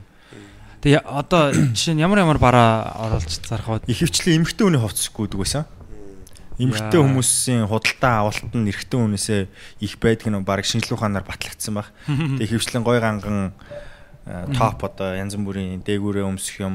А, Дунд сургуулийн хүүхдүүд охтууд нь ийм урт цагаан өмс өмсдөг тийм формтой. Тэгээд урт цагаан өмсийг тэндээс 50 центээр 3-ыг аваад куб даваачаад нэг ширхгийг нь 3 доллар ч юм уу зардаг. Тэгэхээр нэг тиймэрхүү. Тэгээ би бас амьдралдаа ээжсэн амжилттай 8 минутын нэг нь зах дээрээс 30 мянган төгрөгөөр худалдаж авсан DVD-г тэнд очиж 200 доллараар зарж мард. DVD DVD. тоглуулагч. Аа, DVD player. Зах дээрээс DVD плеер аваад худалдаж байгаа хүн яхаа Sony наалгуулах юм уу? Panasonic наалгуулах уу? Hitachi наалгуулах юм уу? За Sony-г наалгуулж яваа. Тэгэл бид нар хилээр орохдоо зөвхөн нэгийг авч орох хэрэгтэй. Тэгэл хоёрыг авч очивол хил дээр хүнээ найраал хоёулынг нь оруулж моруулах. Тэгэл хоёулынг нь оруулаад 400 доллар пак гээл. Тэгээд 6 жил сурахтаа 5 шиг компьютер хэрэгэлсэн. Жил болгон нэг компьютерээр худалдаж аваад хэрэглчээд. Африкийн оюутанд зараад Панам явж дахиад шинийг аваад дахиад хэрэглчээ семестр дуусхлаар дахиад зараад тэгээд э, хамгийн сүүлд ирэхдээ хамгийн сүүлийнхэн компьютерийг зараад гих мэтчлээ. Ер нь их мөнгөтэй ирсэн үү ер нь? Аа үгүй үгүй тийм супер амар баян маян ирээгүй. Гэтэ тэнд survive хийхдээ э, хангалттай сайхан л амьдарч байгаа л ирсэлтэй. Тэг яг хуу Панамар явахад зардал нь ирээд. а, тэндээс нэг 350 доллар хавцаа. Аа, Тэгэхээр 350 чинь доллар. бас нэлийн хөөрхөн үнэтэй авах нь шүү дээ. Тий.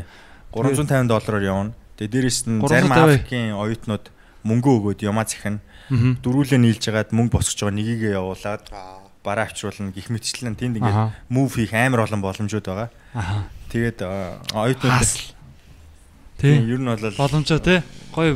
Тэр чинь гоё сонирхолтой те. тийм бид ийм үеийг яг туулсандаа амар баяртай байдаг. Аа. Тэгээд ер нь бол хүс үсээгүй сейлсмен болж хуурж байгаа юм шиг тийм тэгэл. Аа. Тэгээ нөгөө Аз царайтай болохоор Чино гэж дуудагдаж штэ энэ хятад наа чи угаасаа компьютер мэдтiin компьютер засуулъя гээд хүний компьютер зүгээр формат хийгээд э, юуг нь хардыг нь партишн хийж өгөөд дээд дээр нь хувийн юм нь хуулж өгөө цээ дээр нь софт нөгөө operating system-ийг суулгаж өгөх энэ процессыг хийж өгснөөхөө төлөө 10 доллар авдаг гэсэн. Тэгээд оюутнууд ингээд надаа авчираад компьютер өгч чинь зүгээр л би мэдэхгүй штэ. Хүний компьютер эвдсэн компьютер засч явсаар байгаа би нэг мэдсэн амар аахгүй. За. Тэгээ зүгээр Аз царайтай болохоор ирээд наа чинь мэдчил тараа гэдэг шүү. Тэгээд тиймэрхүү э, юм байсан. Тэгээд яг тухайн үед Монголын элчин сайдын яам dial-up интернеттэй байх үед миний үед яг би элчин сайдын яамгаа ингээд юутай satellite receptor-тай олгоод холбож өгөөд тэгээд тухайн үед чинь IT гэдэг нэр авсан байгаа юм чинь ингээд компьютер засаар байгаа. Яа. Тэгснээ satellite receptor-тай олгож өгөөд Монголын дипломат одоо ambassador-ууд элчин сайдууд хоорондоо ийм дотор холбоотой утастай байдаг байхгүй. Тэр утас нь интернет холбогдсон байдаг. Тэгээ аваад зөвхөн 3 юм уу 6 оронтой тоочлоо хийгэн гут шууд Лондон руу ч юм Москва руу шууд элчин сайдын ямар утас ярьж болдог. Тийм Йоо. холбоотой. Тэр холбоог холбох хувь тохиол одоо надад э, тохиожсэн. А тэрийг одоо кубийнхоо холбогдоогүй юм. Холбогдоог байсан. Зөвхөн куби элчин сайд юм. Монголын те. Мэдгүй тухайн үед бол куб элчин сайд юм холбогдоогүй байж таарад тэгээ би тэр холболтыг хийж өгөөд тэгээд шүн нөгөө интернеттэй газар шүнжэнгөө нөгөө үнгүй болчдөг байхгүй оройны 7-оос өглөөний 7 хүртэл үнгүй интернет болчдөг. Йоо тэр үед чинь жинхэнэ мессенжер зэшин зэрэг Facebook гэдэг юм руу анх орж мороол Яа. тэгэл э, шүн унтахгүй байж нэг мэдсэн чинь нөө чонон хөрөсөлөө нэг биеэр юм туурдаг шүү дээ ингээд ингээд захтандаг нэг тэр нөө ядаргаанаас болдог л гэн л дээ. Тэг амар олон хоног нойрог явцсан чинь тийм болж молоод тэгээ нөө шүнжэнгөө интернет ороо өдөр нь тэгэл нэг жоохон унтчаад босоол амьдрал яваад гэсэн. Сэнийг тийм болж молж тэгэл одоо ингээ бодглохлоор амар Сонирхолтой. Тэгэл шүү. ажил явдалтай л сурсан байна гэж байна. Гоё аа. Куб одоо хүртэл тийм байгаа одоо яг социалист бол тийм Сая нэг. Америкт нэг найр нэг эргээд нэг юм уу нэг гэдсэн үү? Тэр- Тийм Обама яг нэг тэр initiation-ыг хийсэн бохгүй юу? Аха. Санаачлаг гаргаад. санаачлаг гаргаад ингээд э, сайжруулъягээд айлчлал эдэр хийгээд янз бүрийн болсон юм. Тэгсэн чинь айлчлалын үеэр бас нэг хоолны хордлогоор Америкийн хэдэн хүмүүс асуудал масуудалд ороод тэрийг баг poison хийх гэж оролцсон оролцсон гээл дамээрэ болсон байлаа. Төржүүлээ. Тийм. Гэхдээ тэр нэг тийм том болоогүй ч байсан гэсэн Трамп гарч ирснээр ер нь бол Кубтай харилцаагаа буцаага байранд нь тавьсан гэж хэлж болно. Тэгээд ер нь бол тэгээд жоон хэцүү байдалтай л байгаа юм шиг л. Тий. Манай нэг куб яснаас одоо Facebook ороод идэв шүү дээ. Тэгтээ хаяа яг нэг газар орчиж цугларж байгаад чинь ордог гэсэн. Одоо бол харьцангуй миний үеиг бодох юм бол интернет олширсан байгаа тэр газрууд нь. Дээрээс нь хотеллуудын доорч гисэн карта хөдөлтөж аваад интернет ордог тийм боломжууд байгаа. Нэг л тань санагдаад байх юм. Карт март авдаг. Тий нэг л би нэг авчихсан санагдаад байх юм. Нэг л механик. Тий нэг ийм ингээд утасны Тий, ер нь нэг татан санагдаад байх юм. Гоё юм аа. Харин тэг- тэгэхээр аа нэг бодлын бас а, амар хаагдмал байгаа байхгүй тий. Бас хаагдмал. Гэхдээ одоо куб хүмүүс бол хэр хаппи байдаг вэ? ер нь? За ёстой Аз жаргалтай. аз жаргалын индекс нь өндөр байгаа. тийм үү? Тийм хидий хаагдмал хориотой байгаа ч гэсэн тэр хүмүүс тулгарч байгаа зүйл нь өөрт байхгүй зүйлээ хүсэж стрессдж байгаа л хүмүүс байгаа. А гэхдээ тэнд хүн хизээч өсөж өгөхгүй хүн хизээч энэ нэг э, агаарын бохирдол янз бүрийн юм гэж яахгүй. А нэг юм нь Карибын тэнгист байдаг учраас далайн шуурга муурга гэдэг нэг асуудлууд бол байдаг. Гинтийн одоо байгалийн давагдшгүй хүчин зүйлүүд тохиолдох эрсдэл магадлал өндөртэй. Тэр нь л жоохон хэцүү. Түүнээс биш Аз жаргалын хувьд бол ер нь бол халуун орны хүмүүсийн аз жаргалын индекс нь угаасаа өндөр байх ёстой юм байл л те. Тэгээ бид нар чинь Ёстой гэдэг нь тийм Цаана. тийм байхаар юм байлээ гэж юу? байхаар бид нар чи бодоод үзлээ хүүх одоо хүүтэн хахир үед амьдрах угаасаа хэцүү. Тэгээд тэр үед хүний зан төлөвт болдог өөрчлөлт нь хүртэл ондоо. Тэгээд хавар болохоор хүчингийн эрг нэмэгддэг тийм тооц байдаг шүү дээ. Тийм шүү дээ. Тийм. Тэгээд энэ бүх юм датануудыг сулруулж байгаа нэг ингээд analyze хийгээд үзэх юм бол бас нэг сонирхолтой дүн гарч ирэх бах. Тэгээд халуун орны хүмүүст чи угаасаа ийм ялгаа ирсэн байна. юунаас хамаарсан одоо байгалийн хүүтнээс хамаарсан тийм сэтгэл зүйд орох өөрчлөлтүүд бага байхгүй. Тэгээд ер нь бол их хөвчлэн аимшигтай тийм хүмүүс бие биентэйгээ дотно харилцаа өндөр байдаг. Бид нар ямар олон удаа бие биентэйгээ харилцаа өндөр. одоо нэг тийм харилцаа өндөр яг үнэ. Ер нь бол нуухгүй тэр бол өндөр. Аа бид нар хүмүүстэй нэг төдийлөн харьцаад байдгүйг та нар анзаардаг. Гэтэл Одоо гудамжинд явж байгаа бол танихгүй хүмүүнтэй нэг ямар нэгэн дуграад дуграад байдгүй. Тэнд бол тийм байх. Бүгд л нэг тийм Ое. харилцаа холбооны амар тийм өндөр түвшинд хөгжсөн хүмүүсэд байна. Үнс шууд үнсэлцэл өгдөг. Йоо 7 сарын 2005 оны 7 сарын 21-ний өдөр 8 сарын 21-ний өдөр би яг Гаваныгийн а, одоо Гаваны онгоцны буудлын дээр би буугаад анхны хараад ингээ гайхсан юм. Ингээл үнсэлцэл эхэлсэн хүмүүс юусэн. Өглөө байсан. Тэгээ хүмүүс ажил солигдож исэн.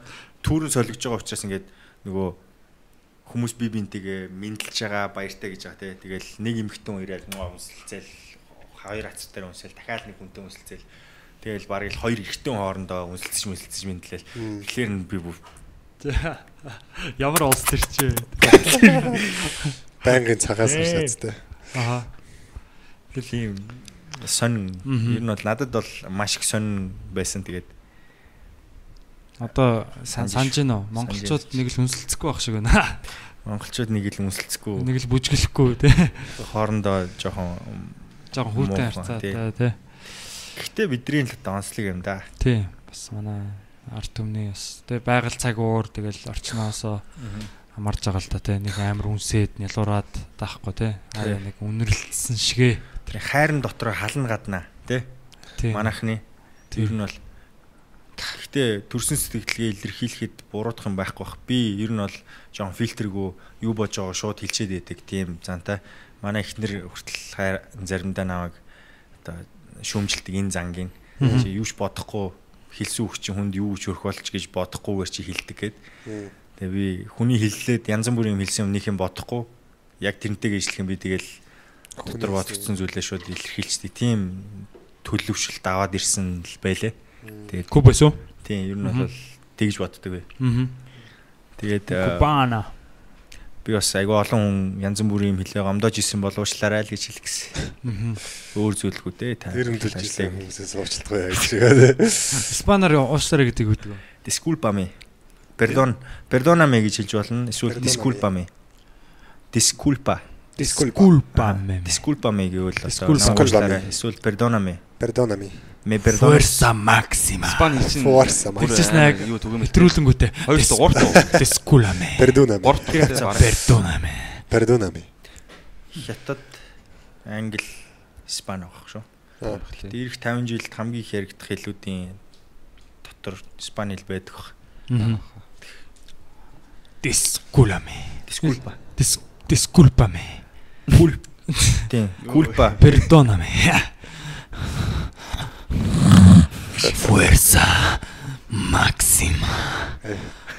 За за тэгээд өнөөдрийнхөө дугаарыг нь өрөөд өндөрлөх үү. Баярлалаа. Манайд хідэн цаг ярьч ба. Бараг Баярлалаа. 2 цаг 30 минут ярьж.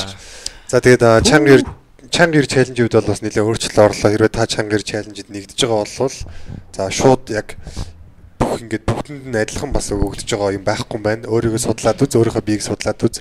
А зорилгоо тодорхойлчих тэгээд тэрэндээ тааруулаад түндээ одоо таарсан хоол хүнс дасглаа сонго.